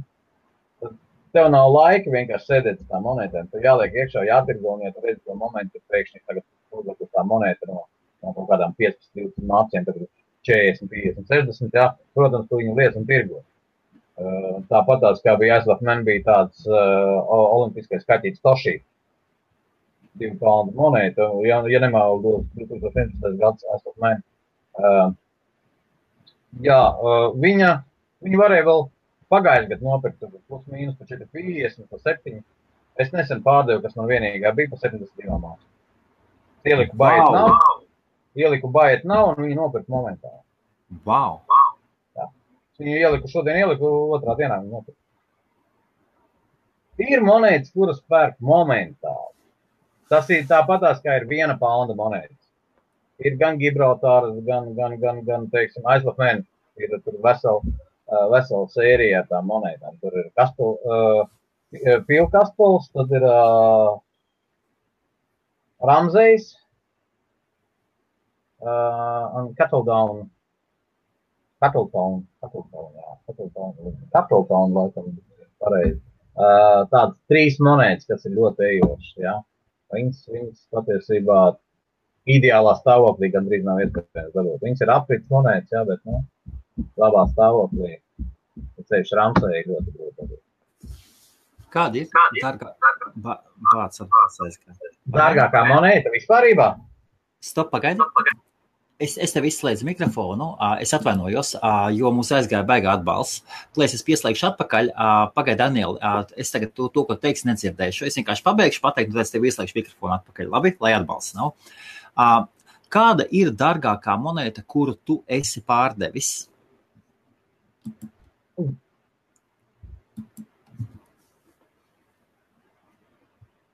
Dārgākā. Nu, nekas īpaši dārgs. Noteikti. No. 200 par kapekām, varbūt 300. Tā varētu būt. Jā. Un kas ir? Tā ir grūti tagad uz sitienu pateikt, kura no tām ir. Varētu būt ļoti daudz monētas. Ir, protams, zilā titāna monētas, kas ir diezgan liels retums. Zilā titāna? No, viņas ir titāna, bet viņas ir, teiksim, jā, titāna monētas, kuras varbūt uh, uz sarkanās bāzes, uz tonētais titāns. Tāpat tās kā zilais titāns. Es varu parādīt, man ir palikuši no vienām monētām. Man ir, man ir. Man ir, man ir.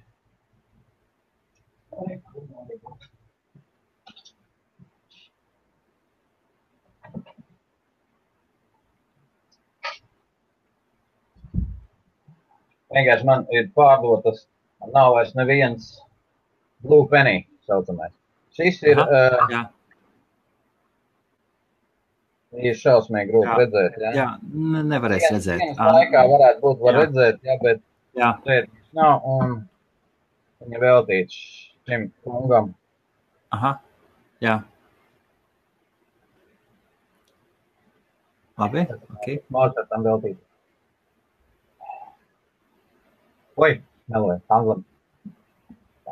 Handlam. Handlam veltīta monēta. Uh, ir viens cilvēks, kas ir dabūjis laikam viņam autortiesības, viņš ir vācietis. Aha. Uh, Anglijā viņa nopirkt nevar vispār.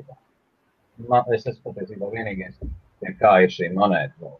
Un, Kāda tev cena viņai ir pārdošanā? Uh, vienu brīdi bija viņas 145 stāvēja. Tad es pārdevu apmēram, jo man ir uh, visu laiku ir iespēja bez operam. Uh, tā man bija no Ķīnas nopirka laikam divas uzreiz uz sitienu. Tās bija pa 135 viņš piedāvāja. Respektīvi, kā 240, no, divi iebalsi. Jā, jā. Un tad es viņus pēc tam nolaidu uz 99. Normāli es viņu tā 75 varētu. Aha. Kaut kā tā.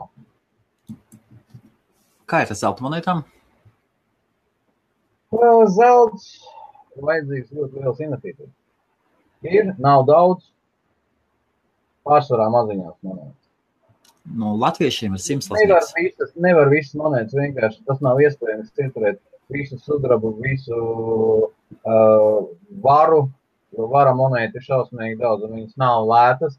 Tas bija metāla monētas kā jau teicu, divi monētas, kur ir klāsts neprātīgi liels, un viņas ir gan Falklandu salām, viņas ir uh, Gibraltārai, Aislofmēne, Gencija, Džersija, Anglija, uh, nu, Aldernējai nav īsti tādas monētas, neviens, viņiem ir lielās monētas pārsvarā.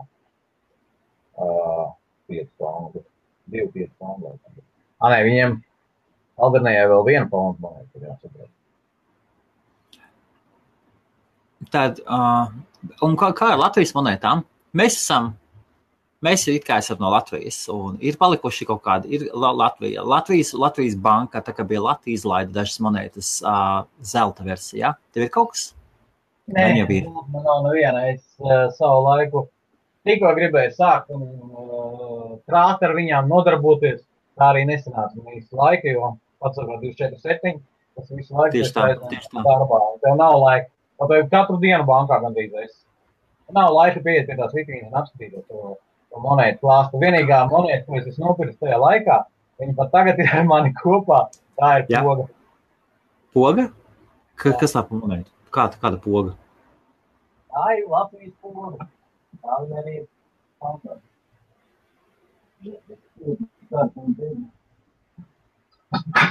Viņas man ir 34 vispārībā. Es viņus tā sagrābstīju pa pasauli riņķī. Viena man ir no Gruzijas nākusi. Viena no Latvijas kā bija. Poga viņa ir šāda papita, vienkārši poga. Ah, jā, lats, jā, super. Viens lats, jā, tā, tā ir poga. Un viņi ir, man kaut kāda certifikāta bija visi. Man Latvijas tā ir vienīgā. Jā, šādi. Lēnījuma monēta. Viņas ir diezgan daudz šīs monētiņas, tāpēc, ka viņa ir komplektā ar citām milēnijām kolekcijām. Milēnijām kolekcija pa visu pasauli, tur ir vesels, vesels lērums ar milēnijām monētām. Jā. Tās ir no visādām valstīm. Te Barbadosas arī šī pati milēnijām kolekcija. Mm, jā. 2000 gads, jā. Jā. Uh, Viņas ir pa, pa, no visas pasaules. Bet, nu, protams, jā, man ir arī tā, es esmu salasījis priekš saviem bērniem nākotnē ildiņas. Oh, jā, jā. tā, tās ir. Nu, protams, reiz par reizē izlaiž kāda, kādu, kādu Latvijas monētu, viņš ir sports, jā, teiksim, viens labs. Jā, jā. Tad, nē, nu, protams, priekš sevi, bet tās ir nepārdošanai, ne, nekam citam, tās ir vairāk, vairāk priekš seviem, desmit labs monētiņas. Kāds, kāds viņā vispār vērtības ir, šī, ir šīm monētām? Tu zini, Latvijas monētas ir pat ļoti daudz, ļoti, ļoti, ļoti dārgas. Man stāvībā ir speciāli uh, it kā ielikt to pogu, paaugstināja cenu, kaut vai Latvijā, man liekas, ka cena ir pat dārgāk nekā man. Mums laikam 72 mārciņas ielikt. 75, aha, jā. 72. Latvijā, man liekas, ka viņi bija 75. Tāpēc uz bišķi lētāk nekā Latvijā, bet lai viņi stāv. Um, man viņa es neprasu, man viņas trīs gabals viedā vēl ir. Uh, jā, un, un, un uh, ir Rīgas Tehniskā universitāte, piemēram, monēta. Ļoti dārga. Uh, ja nemaldos, pirmā laika monēta. Neprātīga cena un reti, kad dabūnām. Tā sakarīga cena, protams. Nē, nu tā jau tur par nenormālu cenu viņi var nopirkt arī tagad. Un, un, ja tā, un ja tā pati poga ir lietota, ir bijusi apgrozībā, ko tad? Nu, uh, poga apgrozībā viņa nevarētu būt bijusi. Pirmkārt, jo viņi pārsvarā ir, nu, nu, nu neviens tev nenesīs viņu uz veikalu, lai kā tur būtu, jo tā ir sudraba monēta. Viņai pašai, ah, skaidrs, viņai okay. pašai cena ir bijusi es nemaldos, kaut kāda 28 lati bija viņai cena, Jā. ko Aha. pašā sākumā bankā viņi varēja nopirkt. Iepap 20, kaut kaut kas tam Jā, jā. Kaut kas tam līdzīgs. bija, Jā, bet, nu, ir jau, protams, arī, atcerēšos, kur ir Ir jau, protams, tad arī šīs parastās skaistās Latvijas monētiņas, viena, viena paunda, oi, viena, viena latiņa. Jā, jā. Jā. Protams, Jā. mums te visādi stārķīši, rūķīši, kas tur tik nebija mums. Un, un, kāds, un, kāds, un kāds viņiem tagad ir cenas? Ir jaunai, piemēram, jaun, jaunai Apmēram 3,50. 350, jā? Jā. jā. Un ja viņa ir lietota, ja viņa ir apbružāta, Apmēram tāpatās. 2,50. Nu, neviens jau lētāk negrib pārdot, neviens jau negrib atdot. Jā. Tāpatās, kā man ir čupiņi ar pirmajām Latvijas, Latvijas, Latvijas eiro monētām. Tā- Tās kolekcijas, tas bija pirmie, pirmie, pirmie eirīši. Jā. Eirīši, Ja? Tādas stāv, bet nu, tagad es skatos, viņiem ļoti daudz ir uh, 5 eiro monētas. Uh, tur gan, gan daudz, uh, Baltijas ceļš ir tāda pīna, kas ir interesanti. Tur ir, tad ir tur ir kaut kādi cimdiņi un kas tur nav. Un, uh, Kaboliņi. un, un, to- tomēr, un tomēr lietotājiem, liet, liet, tomēr tev kā uzņēmējam, kā komersantam, uh, interesantāk ir, uh, interesantāks ir Lielbritānijas monētas, tāpēc, ka lielāks tirgus un pieprasījums. Ja? Nu, būsim atklāti. No Angli, Angļiem īpaši tās Latvijas monētas nu, neinteresē. Pilnīgi. Vai ne? Un angļu monēta ir tāda, patiesībā viņa interesē gan anglim. Viņa man ļoti labi iet uz Krieviju projām, Ukrainu, Zviedru tronu, ja tā Somijas. Nu, labi, Zvi- Zviedrija vēl liela, bet, piemēram, Serbija vai Albānijas kaut kādu monētu. Uh, interesanti ir dažas monētas, kas arī no tādām valstīm ir vērtīgas. Jā, Nav viņa daudz. Uh, man pašam ir, teiksim, tur ir uh, ronī, ronīši, ronīši no Turcijas, kas ir ļoti reta monēta. Uh, tad ir uh, tā ūdele. Uh, ūdele, kas ir, uh, kas bija Grūzijas. Jā, monēta. Jā. Neprātīgi dārga. Viņa pat nopirkt tā normāli nevar, bet nesudrabā. Tieši kā kupernekā. Jā, varbūt tiešām pajautājiet tagad Danielam jautājums par, par monētām. Tieši tā. Eku, Džo. Sveiks, Džo. Redzi, tur bija tā lieta, ka viņi dzīvojās to mapu. Satiekās ar citām draudzenēm monētām. Es domāju, ka viņai ir jau tāds uh, vēsturisks nodalījums pa virsmu, sadraudzējoties ar visu tautu valūtām. Uh, nu. Tas ir jāskatās vietējā tirgu, jo patiesībā var mēģināt Vācijas tirgu izlikt. Man ir ļoti grūti pateikt, jo tiešām ne par santīmiem, ne, ne, ne, ne, ne par, ne par Lat, Latviju es nevaru neko pateikt.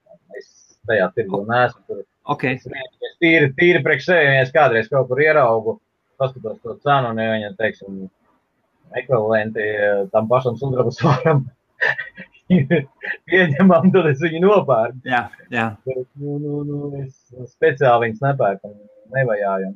Patiesībā tas ir jāpērk tiem, kas nodarbojas tieši Latvijas monētām un numizmātiku. Nu, kā, kā tur ir tiem leņķiem? Leņķinu galvām. Rubļi. Leņķis bija dzīves, Leņķis ir dzīves un Leņķis būs dzīves. Nekur tu viņus var nelikt, man veselu kastu ar viņiem. Jā, man, man, man, man ak, vesela kaste. Tas ir tā kā pi- pirā, pirāta trešā, trešā lāde vai kā. Nē, nē, man ir daudz viņu, jo, teiksim, es esmu ņēmis no Vācijas lotus lielus, un tajos lotos ir daudz. Man pat, man pat ir uh, Jānis Rainis, Aģina Rubļs. Oho! Tā tāda monēta. Es tagad jāatcerās, tad nepateikšu, kur viņi ir kaut kādā no astoņiem. Bet ir, ir, ir. Jurijs Gagāris. Saki, saki, Ļeņinis nevien, ne, Ļeņini nevienam nav vajadzīgi, ja? Vai kāds? Pagaidi, kāds? Nē, varbūt tās paies vēl kādi gadi 10, 15, jā. Tad, Tad vēl, vēl gaidīt, ja? Tik izlaistas neprātīgā kvantumā. Lai kā tur arī būtu. Ir, protams, ir, zinu, kad ir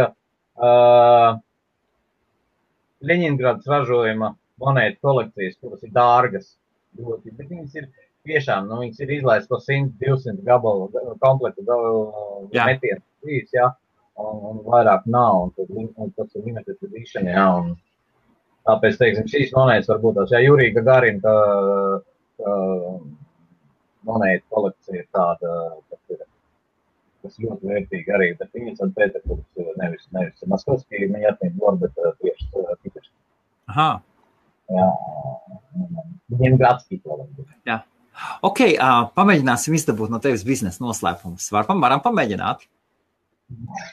Man, man jau nav, man jau nav tāda biznesa Es, es, es gribu, piemēram, Rodas, ņem vāpstiņu un rodas, nu. es, piemēram, gribētu pamēģināt, tu saki Vācijas lotiem.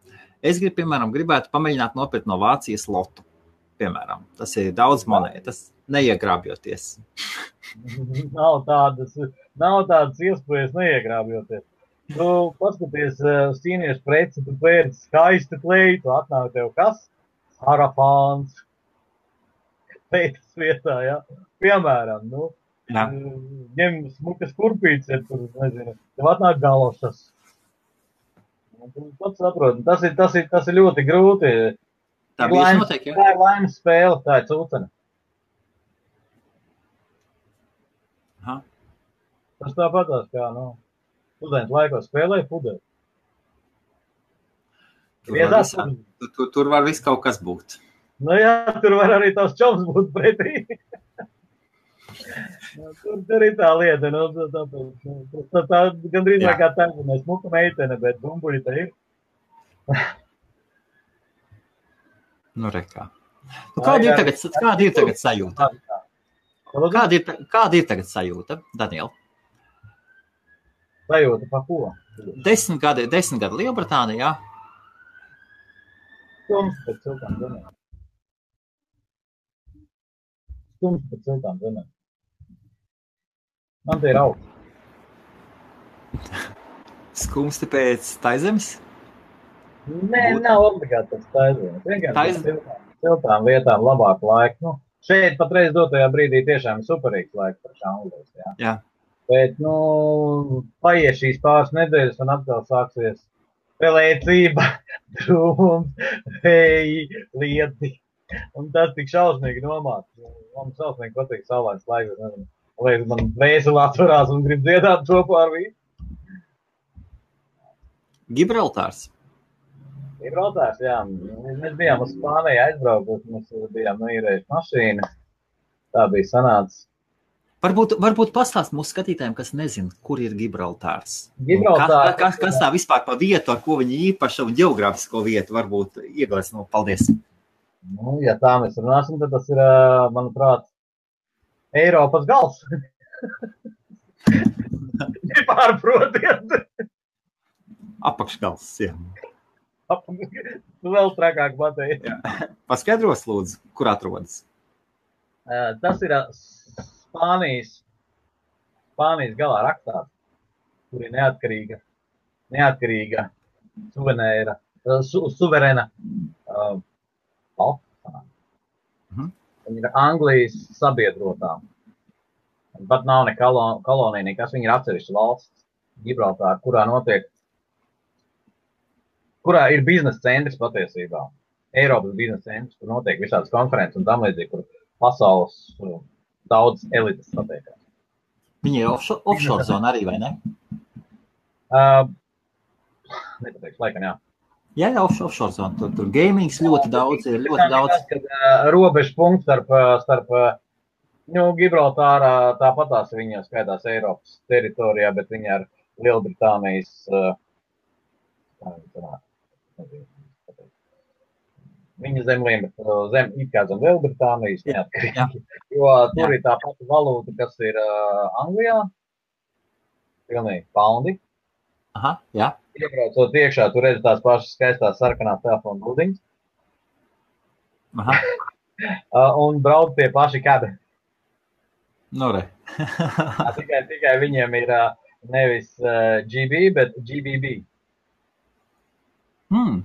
Nē, nē, GGB. Okay. Laikam bija. Es, ne, es tagad GGB laikam bija, jā. Okay. Un, un, un, un, un, un variants ir tāds, ka uh, Spānija un ar, ar, ar, ar, ar Gibraltāru atdala lidlauks, kuram pa kājām ej pāri. Mašīnas brauc pāri, pats kājām ej pāri, nāk lidmašīnas laiks, kad viņai jālido, tiek pielikts šlagbaums, un kas saka, viss, pagaidīsim, minūti, tas kārtībā. Uh, bet tas notiek viņiem regulāri uh, arī katru stundu, jo viņiem ir uh, katras, katru stundu. Pat viņiem nav tā konkrēti, viņiem laikam 40, 45 minūtes. Viņiem nav, nav tā korektā laikā, jo laikam viņi, lai nevarētu aprēķināt, kad viņi izlidos, viņiem divi, uh, um, nezinu, kā viņi Black Eagle, ja kaut kas tam līdzīgs, divi iznīcinātāji līdz ceļās gaisā. Aha, līdz apkārt Gibraltārs ragam, taisa, taisa, taisa uh, pārbaudi, jo Gibraltārs raksts atrodas, ļoti tuvu Marokai. Mm -hmm. Jā. Nu, tāda tas, tas ir viss, viss, viss, viss tuvākais kontrabandas ceļš visiem, visām narkotikām, visiem gašišiem un visiem pārējiem. Jā, jā, jā. Tāpat tās arī dārgvietām visām, jā, ļoti bieži, kad ir tā, ka Maroka tiek piegādās no Āfrikas, viss ir briljanti un tam līdzīgs, akmeņus, tam līdzīgs lietas. Arī tas ceļo pāri uz Gibraltāru. Jā. Tāpēc, nu, Tur, tur ir, manuprāt, tas augstākā līmenī, cik ir tieši robeža. Un tāpēc, jā, tur katru, katru brīdi aizvarās cietu, sēdi, sēdi ārkafenīcā ar kafiju, un tev, tu pat nevari parunāties ar savu, savu kādu draugu, vai ko tur esi, jā, ko tur kopā līdzījos skaņi. Un, un, un, kāpēc, un kāpēc tu uz turiem brauci? Tīri paskatīties. Mēs sanāca, ka mums nebija īsti daudz laika, lai mēs pašā kalnā augšā netikām jo tur ir ļoti skaists uh, saucamais kanon uh, mountains, kurā augšā ir gan mērķitīšie, tie apes, Gibraltar apes. Un, un, un, un, un, un, tur, ir, tur ir tas saucamais uh, Latvijā ložmetēja kalns, tad viņiem ir lielgabala kalns. Uh, jā. Tā, jā, tad, pašā augšā, teiksim, nu, tādas lietas mēs, mēs neuzbraucām augšā. Nezinu, vai mums nebija laika, vai mums nosakojām. Jo mēs, uh, mēs kaut kādus arī kaut kādā 4 stundas vairāk varbūt braucām. Un pēc Anglijas pierast atkal pie Eiropas braukt ir diezgan uzreiz nogurdinoši. Bet nē, tur ir ceļi labi, un, bet vienīgais, ka tur arī, jā, jo tu tuvāk brauc Gibraltārai, jo tu dārgāk maksā uh, saucamās ceļu nodokļus. Tur, tur, tur ir tā, ka tu brauc pa ceļu gar jūru, tas ir uh, visātrākais ceļš, tad tev ir ikpēc laika ir uh, tā saucamie tie kontrolpunkti, kuros tu vienkārši, nu, maksas ceļu. Un visu laiku maksā. Tā, nu, tāds ir tāds. Nu, interesanti, interesanti. Kurā gadījumā arī iesaku Gibraltāru aizbraukt, paskatīties. Tā pašā Spānijā, kas jau ir pie Gibraltāra, tur visos parkos mazie papagailīši pilns, un viņi mūģi tur. Vienīgās tas tā mums tā nepierast, tie, ka mazie, mazie papagailīši pilns loki. Pie mums zirbuļi tur papagailīši. Jā, man, man, tas, man tas ļoti patīk Spānijā, ka tu staigā, staigā pa promenādu un, pa, un no palmas uz palmu lido tie mazie papagailīši. Kolosāli. Un palmās iekšā vitās. Tas, tas arī, kurā ne, ne, visā, ne visā Spānijā ir. Teiksim, e, tās pašās salās tur nav nekā no tiem. Nē, nē, nē Lanzarote vispār, man liekas, tā ir tāda tā kā kaut kāda kosmiska planēta. Viena ieži, viena. Kāds, kāds, kāds, kāds tagad skats ir par vispār uz uzņēmēju darbību kā tādu? Tev ir mainījies skats par dzīvi, par visu desmit gadu laikā? Jā, es, es uzreiz varu pateikt, es daudz ko, daudz ko darīju savādāk. Man patīk, es te dažas dienas atpakaļ redzēju ļoti skaistu grābekli, kurš ir uzlabots lai divreiz uz viņu nekāp. Viņam rokturim galā ir piesiet sirvis.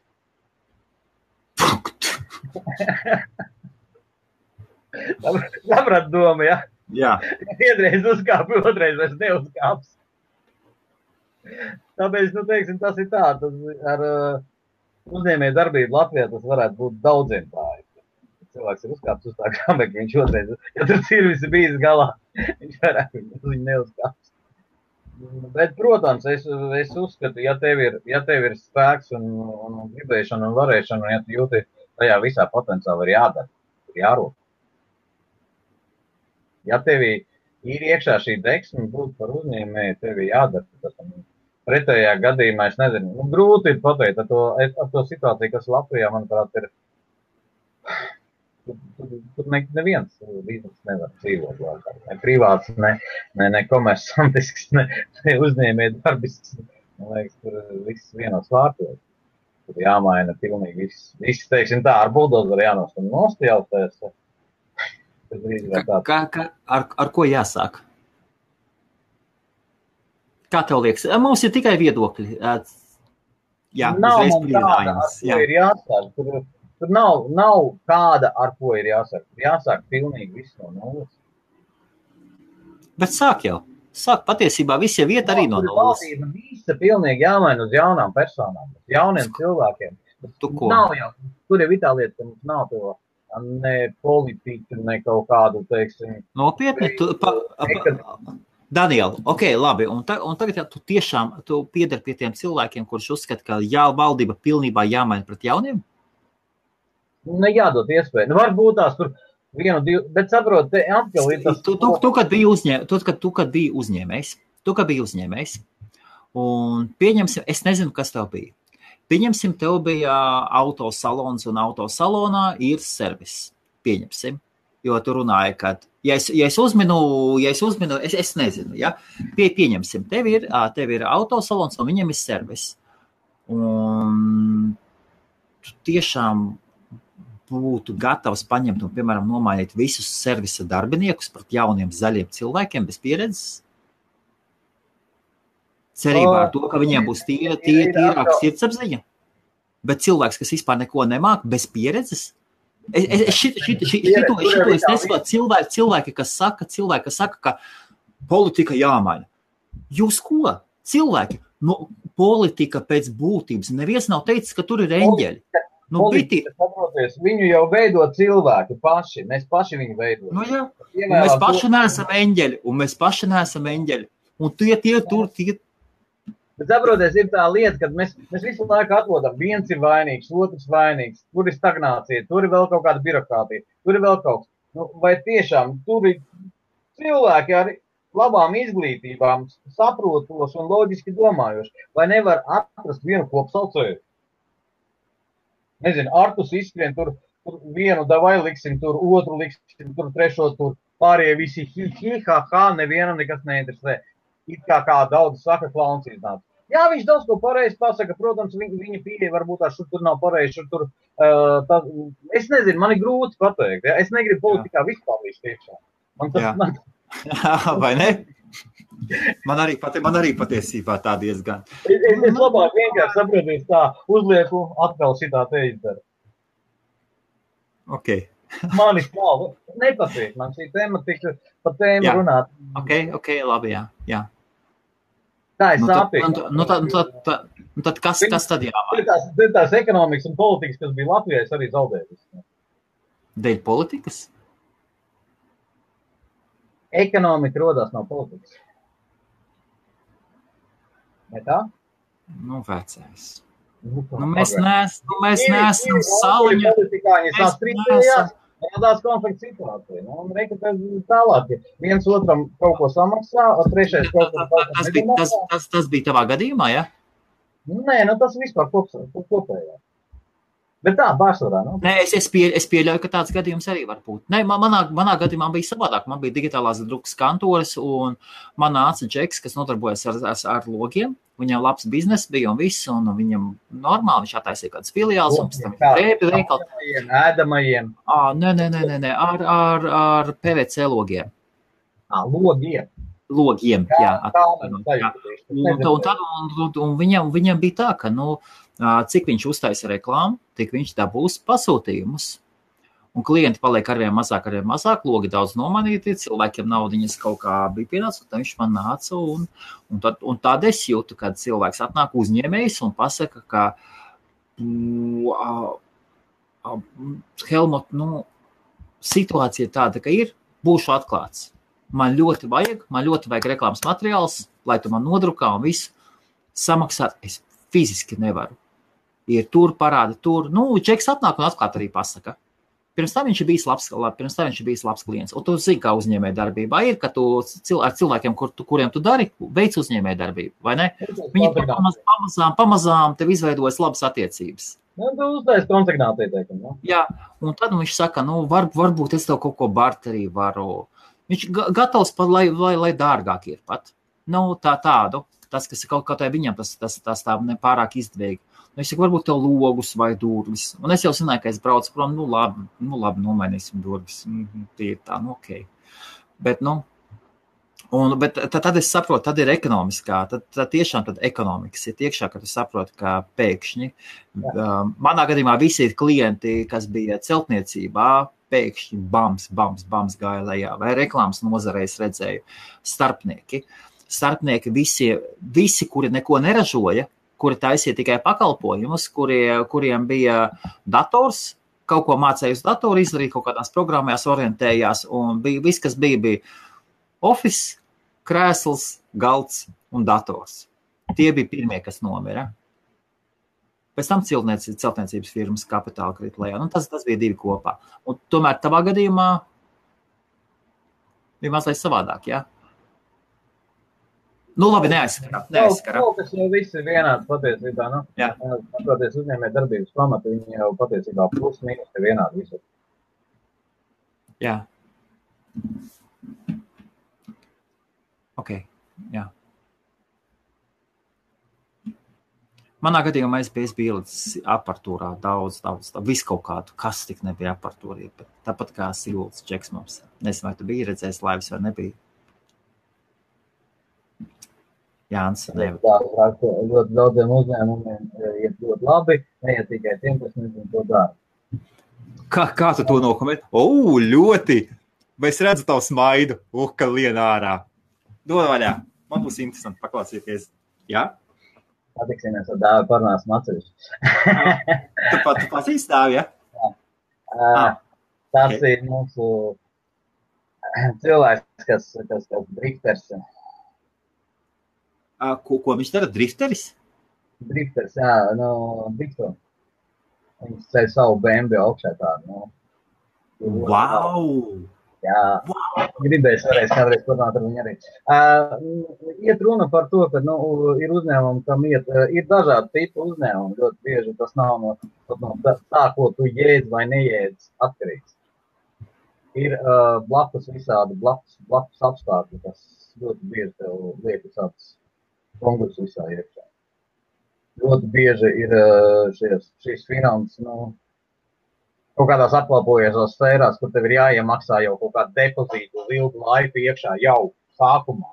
Teiksim, jā, tāpat jā. kāda pēc, nezinu, kāds arēnas vai biļets kaut kur, nezinu, pasaulē projām, jā, nezinu, pēc kaut kāda koncerta tev ir jāiegūta naudas līdzi. Lai tu varētu kaut kādu kvotu noklāpēt, piemēram, teikt, jā. Tev tur jāiegūta liels naudas, un ja tev kaut kas priekšņi brūk, tā visa, tā visa sistēma vienkārši aiziet pa piestāju. Aha, jā, saprotu. Bet, a, kas var sabrukt? zemestrīces, tsunami, vēl visādas lietas. Ja? Tas ir, tas ir jebkurā biznesā tā ir. Jebkurā gad, gadījumā tā zemes tsunami var uznākt jebkuru un jebkādu. Neiet runa kā, kā tāda fiziska tsunami, bet eh, teiksim, tāds. Ja? Un viņi var sagriezt, ja tev ir saistīts ar to visu uh, biznesu. Viņi var sagriezt tavu, tavu, tavu biznesu lupatlēderē. Tāpēc, nu, protams, Protams, ir tas, ka tie, kas zina, jā, tur cilvēks visu mūžu savu kapitālu stāda. Nu, Viņi, nu, viņi tā ir skanči, jā, protams, viņiem tas biznesa ir, un viņi zina, ko dara, viņi tas tas biznesa pastāvēt, jā. Bet, nu, ir ļoti daudz biznesa, kas nevar šeit. Tāpat tās kā tavējais. Pateikt. Kas tieši? Nu, tu teici, ka tu aizvērties savējo Latvijā tikai tā iemesla, ka tavi klienti pamazām sāk atkāpties, tāpēc, ka viņi nevarēja vairs pavilkt. Uh, nē, nē. Bija nē. grūti, bija grūti, bija ļoti grūti, un tad tur uh, sievas mamma palīdzēja dažos brīžos. Tomēr kaut kas bija grūti, bija grūti. Un tomēr visu laiku bija, bija gaisma tuneļa galā. Jo, nu, rēķini, man, man bija, es, es, es, es, es, biju, es biju Jelgavā, man bija, man, es biju orientējies uz vairākām pusēm. Man pašam iekārtas, uh, drukāju, liels digitālās drukas aparāts, bija, bija sapratis, kas ir kas no sākuma jau katru uzņēmē darbību, kad tu iesāc, to, jo, še, jo šajā gadījumā es redzēju, neiet tiem, kas tikai neiedz, ko dara. Patiesībā cilvēki, kad uz, uzsāk uzņēmē darbību, viņi sākumā neiedz, neiedz, ko viņi dara. Un tad jautājums vienkārši, tu iemācīsies peldēt vai nē? Vai tev pietiks laika iemācīties peldēt? No sākuma jau neviens nejēdz. Neviens. Man būtu interesanti zināt, kāds konto sāk, vai vispār jēdz, kā uzņēmums jāvada. Mums taču nav, mums taču nav tur 200, 300 gadu pieredze uzņēmējdarbības vadībā vai finanses plānošanā un bagātība nodošana bērniem uz bērniem. Uz sociālismu, no sociālismu, uz gaišo demokrātiju. Ja? un tad pēkšņi kapitālisms. Kā mondandrīz. Jā, jā es, es, aizbraucu, es aizbraucu tāpēc, ka man vienai meitai Down sindroms. Es sievai apsolīju, un sieva man tā mazliet uzspieda, un, ja man sieva nebūtu uzspiedusi, mēs droši vien nebūtu aizbraukuši. Nu, jā, bet nu, te ir vieglāk. Beidz, tu nevar nemaz salīdzināt.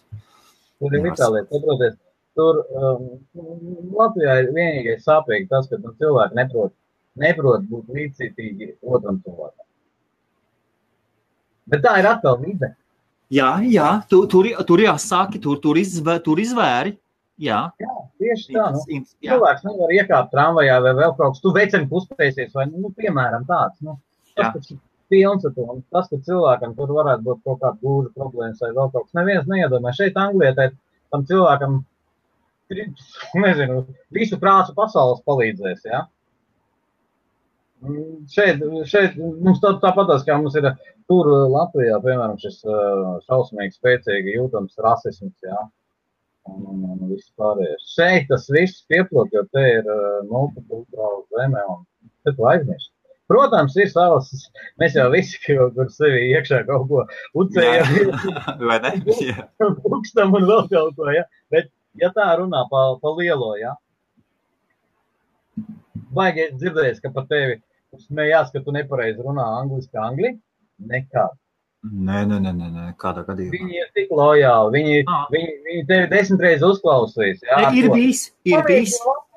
Ir bijis, ir bijis patiesībā. Es esmu ir bijis nē, tā, ka. ka Pirmie, ja pirmie... labi, tu, tu cilvēki, varbūt pat tevi pasmējās, bet ne, nesveiks. Un tā, es saticu tādu ritīgu angļu, tādu, tādu pret, pret visiem iebraucējiem. Un kur? Pirtī. Pirtī. Sa, sa, saunā, saunā, sporta zāles saunā. Un, bet tad, tad mēs savādāk parunājām. Tad es skaidru, tad es, mēs runājām. Izrādījās, ka viņš pašs ir šoferis, delivery šoferis. A kāds darbs delivery šoferiem, tu zini, kāds ir.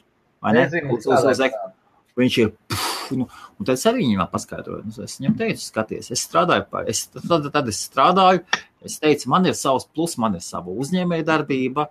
Uh, kompānija dara to un to, plus vēl strādāju, un plus, plus vēl to, to. Mēs, mm. tad viņš, tad viņš, bet ar, tepat rasisti ir atvērti. Jā, Otra cilvēka domām, vai ne? Tā, nu, radikāli. Tā, te ir, teiksim, tā audzināšana pavisam savādāk, ja pašu bērnu kājas. Jā. A, tas ir labi? No vienas puses, jā, jo mēs esam tomēr uh, cilvēki no pasaules. No vienas puses. No, no pasaules. Mēs esam jā, to, jā. zini, tas ir Latvijā. Uh, jautājums, tu atgriezies viņā vai nē, tu nezini. Bet tu, teiksim, mēģināt, ja, ja tev nesanāks arī te Anglijā, tu brauc uz citu valsti, ja? Tu, jā. jebkurā gadījumā, viņu acīs esi kā foreigners. Jā. Jā, tu esi iebraudies. Uh, Bet, ja ir tā attieksme, ka viņiem ir, viņi smaida uz iebraucējiem, uzskata tevi kā vienlīdzīgu, ir pavisam savādāk dzīvot. Pamēģiniet Latvijā, tā kā kāds iebrauc pie mums varētu dzīvot kā līdzcilvēki. Grūzīns, pie, pie, pie, piemēram, Grūzīns vai Armēnis. Слушай, дорогой, вали отсюда вода. Mēs nerunāsim par marokāņiem, vai ne? Vai, vai, vai kur nu vēl pa čeku no kaut kādas Kenijas vai no kurienes? Nu, jā. Nu, man, man, man, manai sirdsmīļai klases biedrs bija uh, melnais puisis. Jā. Martin. klases biedrs, nu, nu, Viņam pašam patīk jokot krogā. Varēja pagriezties. Jūs esat meitenes tikai ar tiem melnējiem nepināties.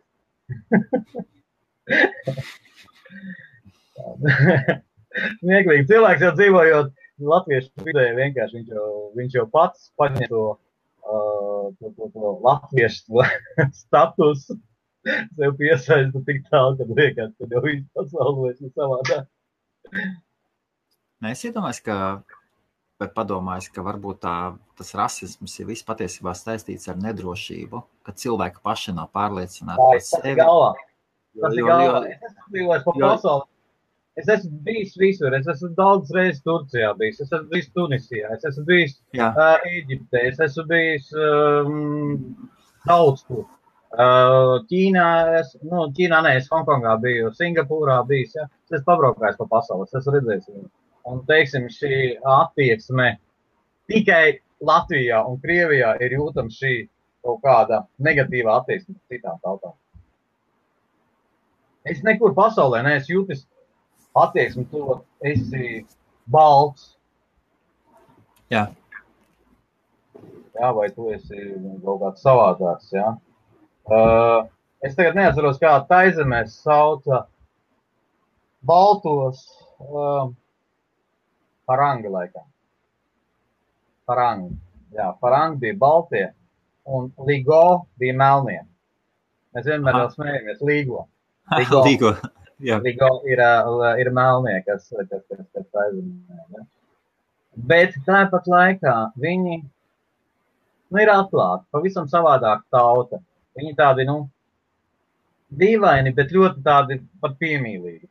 Protams, ja tu dzīvo viņu vidē, tev, tev nav naudas, un tas tāds pats. Nu, viņi, viņi dzīvo ar tevi tā kā, nu, viņi pat vairāk tevi varbūt tā, tā, man, man meitiņa palējāt.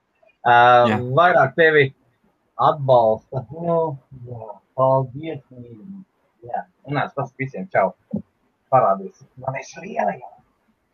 Oh. Hello. Uh, čau, čau. Jā. Tā esi tu un tētis. Tas ir Helmuts. Ja? Jā. Būs aktris, ja? Tā kā Turpinā. Viņš vienīgā. Viņš čičināt. O, rekur, rekur, bye bye. Bye bye. Bye, bye. Mm. Neviens jau nemālē viņu pirmā kārta. Kurš, kurš pats no Rīgas esmu un, un, un, un um, neviens nekad nav mālējis viņu. Mēs vienkārši, mēs, mēs nemālējam, mēs salīdzinām uz no Jā, savas pieredzes. Uz savas pieredzes. Neiet runa par LV, iet runa par uh, latviešiem kā tautu. Es ievēroju, ka Latvijā pieaug rasisms pret krieviem. Es saucu tos par mazajiem, mazajiem rasistiem ar smaidu, ne, pilnīgi normāli, pilnīgi normāli ir, ir aizvainojums vēsturiskais tāds, un, un tad tur ir cīņa baigā. Nē, nu, protams, nav nu, paskatīties. Iemesls, iemesls, ir, iemesls ir. Pats patiesībā, jā. jā, jā. Mums jau, nu, patiesībā tas viss arī varbūt tās no Krievijas sanāca, ka tas, tas naids varbūt tas par kaut kādām citām tautībām, kaut vai viņi paši vienmēr ir bijuši multi, multi multivalsts. Pat, ja? Vai, vai ne? Jā, jā. Republika, ja, tur visi bija uh, gan no ticībām, visādām ja, konfesijām. Tieši tā, un tur tur tik tās tautības, tik daudz ir. Jā, jā. Un galvenā tauta, galvenā tauta Krievi. Virs tauta. Bet, nu, nezinu. Tas varbūt tās arī mums ir no, no turienes ir ienācis latviešiem. Tad, nu, ja, ja tur viņi tādi, tad mēs arī būsim tad un mēs esam Protams, man, man pašam ir prieks, saproties, man ir ļoti liels prieks, ka pasaulē ir cilvēki, kas parāda sevi, kad viņi ir latvieši, tas pats uh, jau, jau aizgājušais. Uh, jā. Uh, mūsu krokodils Dendijs Austrālijā, jā, tad, tad tur vēl bija kaut kur Kalifornijā, bija tas, laikam Kalifornijā bija tas uh, latvietis, kas bija no tiem karaļiem, pilsētu. Jā, jā, viņš bija uzcēlis aiz augsta, augsta žoga. Viņš uzvarēja. Jā, jā, žogu varēja atvērt jā. ar vienu pirkstu vaļā, jā, kas no koriem, cik tur tonus var, kā. Neviens nezina to tehnoloģiju, kā viņš bija. Jā. Tāpēc, ka viņš esot piramīdu tehnoloģiju atklājis iespējams. Jā.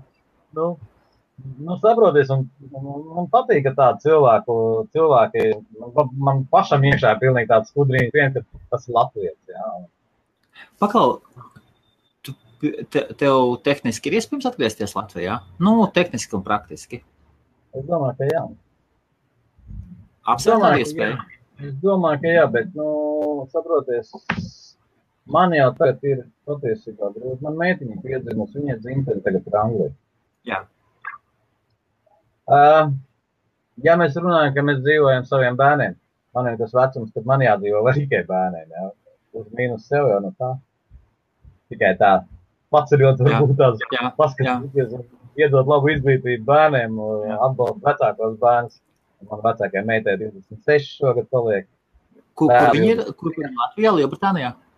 Uh, Meitiņa patreiz strādā, viņa ir um, Amerikā. ASV? Jā.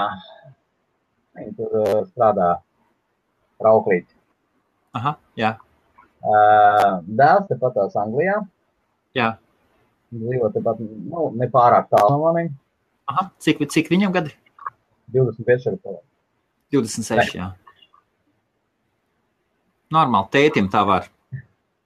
jā, tētim tā var, mamma jāzina, ir obligāti. Jā, tieši man, man vēl ir, man, man vēl ir uh, auģi meitiņa. Aha. Un tad ir mana mazā pēciņa. Nu, jā, tā, tā, tā, tā, tā, tā pati patiesībā Es, es, es, es, es arī no tās pašas puses skatos. Man citreiz saka, Helmut, nu netaisies, netaisies braukt uz Latviju, neplānot tur un tā. Kur tu aizbrauksi? Četras, četras meitas aug mums. Mums ir četras meitenes. Jo, jo viņas izaugs. Tūlīt tās parādīsies draugi viens pēc otra. Tad aizies bērni. Nu, kur tu aizbrauc? Nu, tad, tad, tad, tad jābūt. Tajā laika posmā, kad viņas uh, ies pie saviem draugiem vai studēs, varbūt tad tu vari kaut ko mainīt. Tu vari Neko aizbraukt. tu nevarēsi mainīt. Vari, Neko. Tu nepaspēsi viņas nostāties uz kājām. Tā beidz līdz gadiem 50 nenostāsies normāli. Tas ir tā, tas ir saucamais vecāku tā attieksme, ja? bērns līdz mūža beigām. Mammai nu, tā... vienmēr tā, mamīt, man vairs nav 16. Nu, tas nekas, nē, nu, tas nekas, ne, tu vari iet un tālāk, bet, bet gadījumā, ja kas tāds. Kas par vecāku paliec? Kad tu esi tētis. Vai ne? Jā, jā. Un, un, visa, un, visa tava, un visa, tava dzīve sāk veidoties šeit uz vietas. Jā. Kur, kur tu aizbrauc? Jā, saprotiet, tu apauc ar sūnām, it kā plīnus, jo, ja tu, ja tu ceļo riņķī, viss tev ir pāris čemodāni, teiksim, ja? Tev pietiek, ka Es varu pateikt, man uh, visu laiku līdzi bija dators. Tas jā. bija hārds, uh, memorija kartes, Aha, jā. Uh, mazars. Jā. Un, teiksim tā, es braucu, paņēmu tikai keisu, saliku savu datoru iekšā, paņēmu kaut kādu monitoru nopirku lētāko un viss. Un tā es braucu ar šo savu datoru pa pasauli riņķi.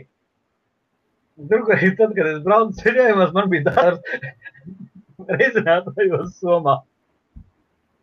Ar atbrauc uz kādu valstu, saliek savu datoru un viss un mieru. Tā ir. Tāpēc tu dzīvo uz čemodāniem, tev viss ir kompakts.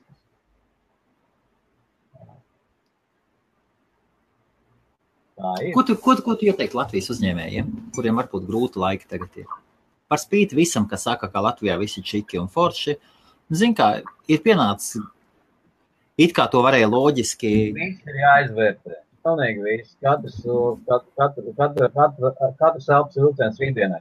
To, saprotiet, mums jau latviešiem, krieviem un visiem pārējiem, mums jau ir tā viena smagā nasta. Mēs visi dzīvojam ar pagātni. Es dzirdēju, ka, piemēram, aziāti viņi vis, vispārībā skatās uz pagātni. Viņi dzīvo rītdienai. Viņi Aziāti? plāno plānus daudziem gadiem uz priekšu. Jā. Ok, uh, daļa, ja, okay, labi, jā. Dzīvojam visu laiku to, kas sēda kaut kur aizmugurē, mums visu laiku kaut kāda sāpe, kaut ko mēs velkam līdzi, kaut kādu smago ārpus ķepjam, mēs nezinām no bērnības laikiem, jā. jā. Vecais zābaciņš, mātes jā. Nu, apmēram kaut kā tā mēs stiepjam to zābaciņu cauri visai dzīvē, jā. Un, un visu laiku kaut kādu, nezinu, līdz ar to kaut kādu negāciju. Jā, pareizi. Aziātiem taču viss jauns patīk. Viņam vecās lietas vispār, viņam tāda nostalģija. Es zinu, es Korejā dzīvoju, vācis, mācījos. Jā, redzi, kā tā, tā ir. Viņi dzīvo rītdienai, viņi nedzīvo vakardienai. Jā, jā, jā. Viņi atcerās savus vecākus, jā, viņi, viņiem uh, o, jā, tā, tā, tā, tas, ir svēts. Tas ir svēts, jā. jā, viņi ir savās uh, lūpu vietās. Piemēram, es biju aizem mēs atradām ļoti interesantu vietu. Tā bija tā kā svētnīca. Liels, liels klīnsakmens. Cik es saprotu, laikam tajā klīnsakmenī bija arī paglabāta tāda, jo viņos bija tāda kvadrāta izcirsta. Bet uz viņu tu ej virsū, un tur ir tāds svētums, veicīgi. Apsēdies, sauriets nāk, tas akmens ir viss silts. Saprotiet, ka no viņa tāda enerģija, liekas, kā no akmens var nākt. Nē, veicīgi, tur tāda enerģija nāk cauri. Sēdi ar tādu kaifu uz akmens un liekas, vienkārši negribas celties. Uz viņu tāds, ka mēs četri tā, ja mēs trietā tajā reizē bijām, bet mēs smuki varējām gulēt uz akmens. Tas nebija klints, nu, klints bluķis varbūt tas, bet nē, viņš tā kā mūsu maukakmens. Apmēram tāds. Jā. Tad mēs tik liels, ka mēs trietā varam gulēt un tur vēl kādi divi var apgulties blakus. Super, vienkārši tās emocijas, šausmīgi tāda enerģija, enerģija nāk no vispār. Teiksim, jā, šajās austrumu zemēs ir ļoti daudz, teiksim, tādas enerģētiskas lietas. Tie paši templi, kas ir aizemē, ir ļoti daudz ķīniešu un ķīniešu templi. Kalna, kalna galā viņi brīvi apmeklējumi, tu vari ieiet, ja tur. Jā. Mierīgi saņem kaut kādu svētumu, garīgumu, ja liekas, tur neviens tev neko neuzspiež, nekur esam, esmu bijis pie mūkiem, ja, arī ciemos un, un, un, un, un interesanti. Tas viss ir interesanti. Tā, tā man es, es, Es esmu es taisnība, es esmu taisnība, ja man sieva skatās, lietas, wow, viņa nezina. Uh, man, man bija bookmark uztaisīt, es biju, es biju plānojis braukt uz taisnību, tetovējumus taisīt. Tādus kārtīgus, tā, panopietni. Un tos tetovējumus, to, ko taisīja ar bambusu, ar bambusu, tad viņiem ir kaut kādas uh, uh, bambus un ar, uh, ar čūsku sindi viņi taisa viņu. Viņi, viņi, viņi, viņi, tā, viņi, tā, viņi taisa tos svētos tetovējumus. Jā. Ja ir saindēs, tātad svēts. Nē, nē, nē, to, to mūku mūk taisa. Ja kāds zurpīni iedos, es zināšu, ka tas ir svēts. Mūk, mūk taisa. Mauts. Nē, nē, nē, es, vienkārši tā ļoti jā. Bet, nu, ir, jā, es saprotu, ka mums pēc, bet vai tas ir taizemē vai Ķīnā? Nē, jā, gan jau Ķīnā arī, nu, tomēr Āzija liela, bet tas tieši bija, tas tieši bija taizemē. Ir, jā, tad es tas sapratu, ka tā ir. Jā, tas, tas jā. Bet uh, viņi, viņi sāk saprast, ka Baltie cilvēki viņiem sāka braukt diezgan daudz, it sevišķi pēc tam, ka Russell Brandu par to pastāstīja. Russell Brands turieni brauca, un viņi uzreiz no dolāra cenu pacēla uz 100 dolāriem momentā. Un viņam rinda ir, viņam, tu, viņam tu, tas, tas, tas templis, tas ir izcils slavens kļuvis. Nu, saucamā lētā taizeme, kas bija kādreiz saprotama, šeit izbojāt ir ar Krievijas, Krievijas stūdas. Jā. Ja kādreiz viņi tur teica, ka simts bāti, teiksim, ja? Mm, tam cilvēkam no tās zemes, kuram ir tikai viena valoda, viņš simtnieku saprot, bet vairāk neko tālāk. Viņš dod 100 dolārus un iet projām. Tu saproti, kā to tirgu sabojā, ja? 100 bādat, kad ir pusotra, pusotra latu vērts. Jā, lats 50. Jā. Uh, kādreiz 100 bādu vietā iedot 100 dolārus. Kad atvainojiet, protams, tas priekšā tas pirms mainās. Jā. Reko, ah, reko, reko, Antras saka.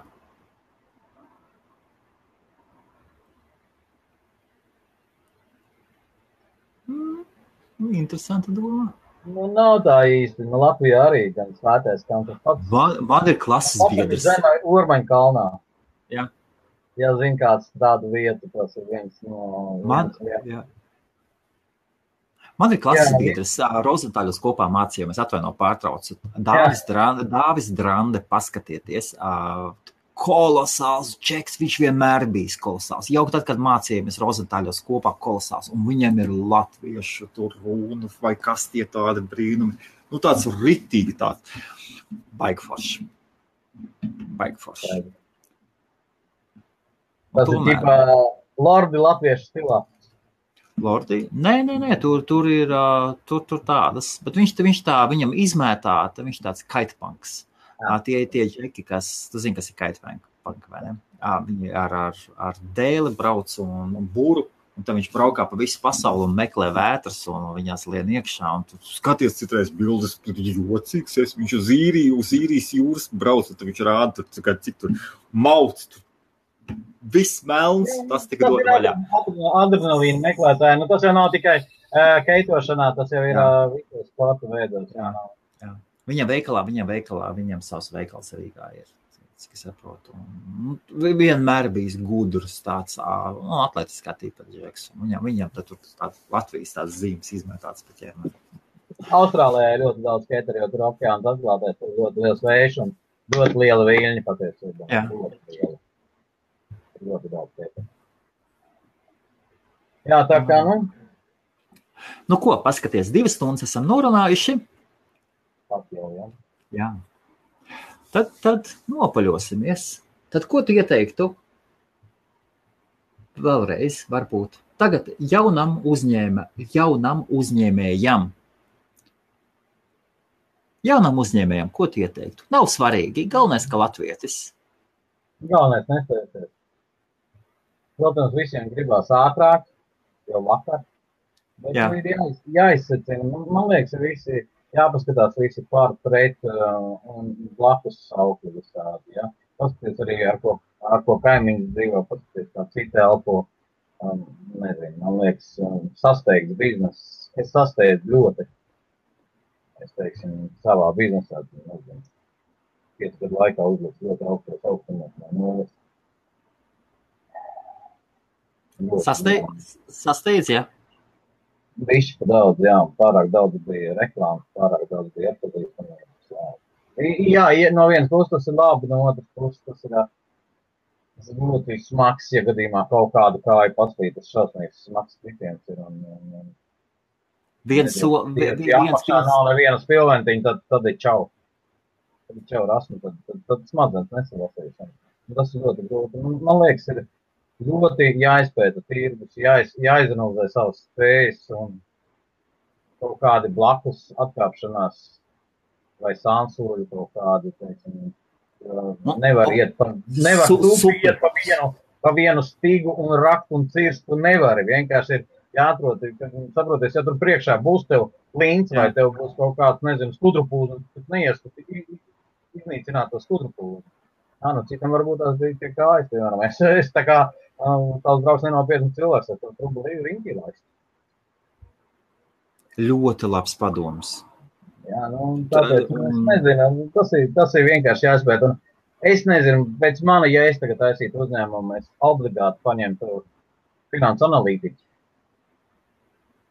Bet viņš ir dārgs. bet tas ir tā vērts. Un ko no viņa prasīt? Ko no viņa prasīt? Jā. Atvaino, tu, turpini, turpini, atvaino, es iejaucos, jā. Nē, nē, nē, nē tad es saku, nu, ir vajadzīgs analītiķis un, un, un, un, un ir vajadzīgs spēcīgi grāmatveži, kas tev var pateikt, kāds, ko un ko. Un labs, jā, var... labs grāmatvedis, es to pirms tam visu laiku šeit IBFā saku, labs grāmatvedis, tad, kad jums būs slikti laiki, būs tas, kas jums varēs atnest jaunus klientus, parādīt, kur iespējams tev var iziet ja, ja viņš zinās tavu ja, situāciju. Jā, ja tiešām. Jā. Grāmatvedis, es uzskatu, tas ir, tā ir tava kabata. Vai ne? Ņemiet maksimāli labāko grāmatvedi, kādu varat. Miks maksimāli labāko grāmatvedi, kādu varat. Maksimāli. Bez šām tādu, kuram, var, kuram varat uzticēties, vai ne? Vai kā? Grūti, grūti pateikt, mums laikos vispār nevienmēr. pat sev nevar ticēt. Jā. Kā tu vari citiem ticēt, ja tu nevari sev ticēt, vai ne? Jā. Jā. Ir ļoti grūti, protams, viņi apkārt visu saka, es, es, es, bet, nu. Es arī nesaku. Tāpēc es saku, nu, nevar teikt, es esmu uzņēmējs, es esmu komersants. Viens pats ir roku, kāpāju kaut ko daru. Ir tā, ka citreiz bļauj čomiem palīdziet, rēķins jāmaksā, nu, netiek uz galā. Jā. jā. A, ko darīt? Nav jau viss tik, tik, tik skaistiem līpariem. Labi, ļoti grūti atrast. Uh, labs grāmatvedis, jā.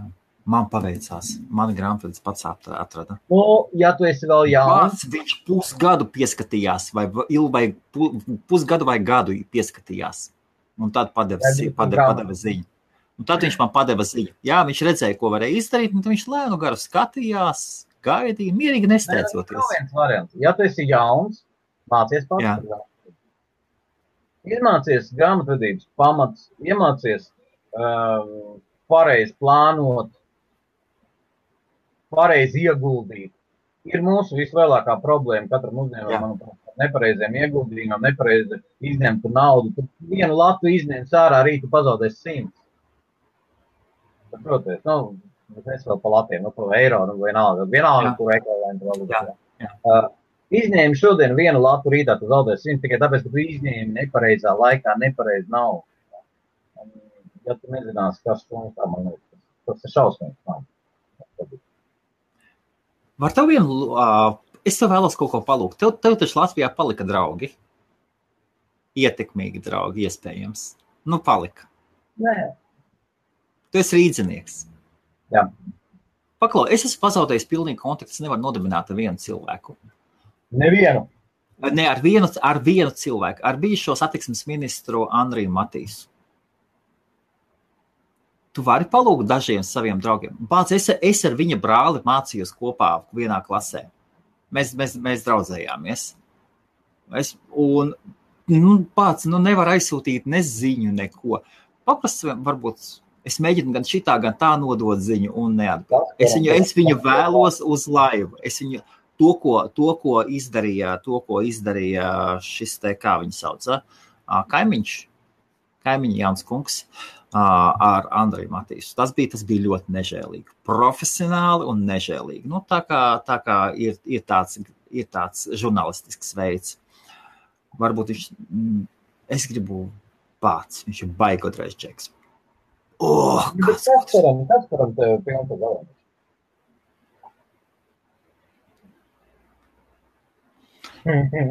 jā, jā, jā, jā. Var, varbūt, varbūt tu vari paprasīt vienam, jā, diviem jā, saviem. Var lūdzu paprasīt vienam, diviem saviem galiem, lūdzu. Es no sākumā viņu kaut, kaut kā nodibināt ar viņu sakars. Paldies. Nu, nav jau obligāti tur jāapsola, ka būs. Vienkārši tā, pat padod ziņu. Jo ziņu... Apsolīt vispār neko nevar, ne? Tā ir mana problēma. Nu, bet labi, tu nevari apsolīt, ka tev tagad ir. Ņem, ņem, ņemot soli, ņemot soli, jā. Tad tev. Tev līdz makā nekrīt. Mm, vajadzētu mēģināt. Ah, katru reizi. Jā, jā, to matu rītī šitā, nekā tapur. Kā? Man, man katru reizi, kad es neizpildu solījumu, ir tā. Mm. Jāpild solījumu, jāpild solījumu. Ko tu, ko tu ieteiktu vispār? 30 cilvēki skatās, ko tu no savas, skatoties uz savu dzīvi, ko tu ieteiktu par solījumiem? Par solījumiem vispār nesolīt. Un ja esi apsolījis? Ne, nesoli. Lai nebūtu, ka tu esi apsolījis. Nedari tā.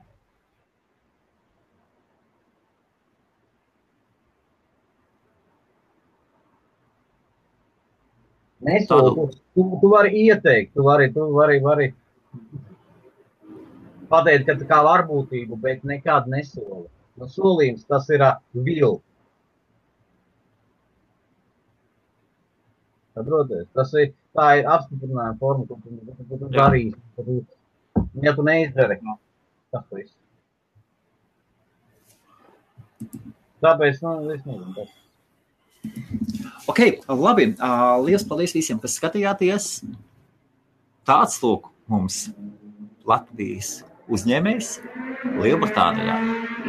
Caur Taizemi, Austrāliju, Lielbritāniju. Un kā redzam, pat tad, kad, pat tad, kad tu esi bijis pilnīgi nulle uz nulles, un cik es saprotu, tu nebija vienkārši uz nulles, tu ieradies šeit ar mīnusiem. Pazī, ļoti pazīstams stāsts. Manā gadījumā man draugs palīdzēja. Un es no, sāku ar to ķēniņu zemi, teiksim tā. To varētu nosaukt tā. Ejam lēnām cauri. Nu, ko? Un viens, viens padoms iz dzīves, ieejot vikendā, nedēļas nogalē. Mīliet sevi, mīliet apkārtējiem. Nedariet pāri savējiem tuvākajiem. Tas ir, tas ir galvenais. Neseviet to, ko nevariet izpildīt. Nav nekā tāda. Smaidiet, esiet pozitīvi. Uztveriet visu kā joku. Par dzīvi. Vieglāk dzīvot. Tu ar, joku vienmēr, ar joku vienmēr var cauri visam iziet. Ne?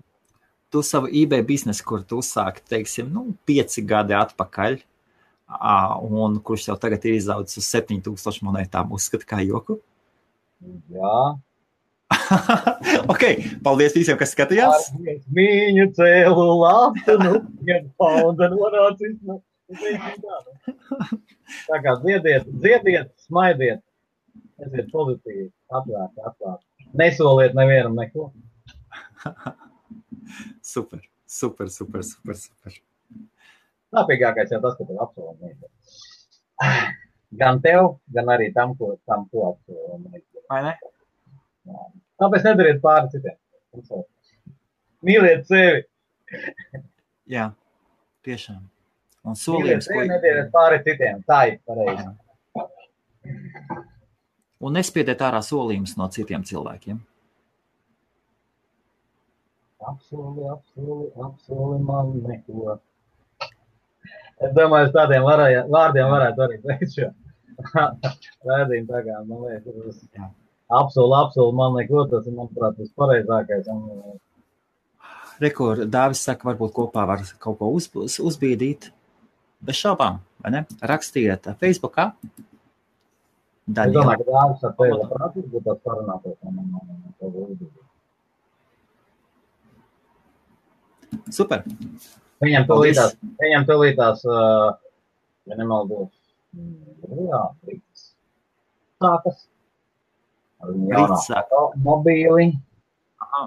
Jā, tā, tā, tā kā es domāju. Ah, Austrālija tādā gadījumā. Austrālija tādā gadījumā. Uh mhm, -huh. okay. Nē, nē, nē, nē, nē. Tā Austrālija. Nu, nu, nu, nu, nu, nu, jau, nu, jau, nu. Parunājies ar viņu. Jā. Ok, labi. Jā, sarunāts. Labi, liels paldies visiem, kas skatījāties. Jā. Alfa, priecīgs līgo. Jā, un pat, kā sakās, Alu, alu, Jāņu tēvs, līgo, līgo, sieru, sieru, Jāņu māte līgo. Ko var pateikt, viņš priecīgs līgo, lustīgu līgošanu un paparu dziedu katram padusē. Oho! nu, lai vai, vai, teiksim. vai divas jau, ja, ja patīk tā.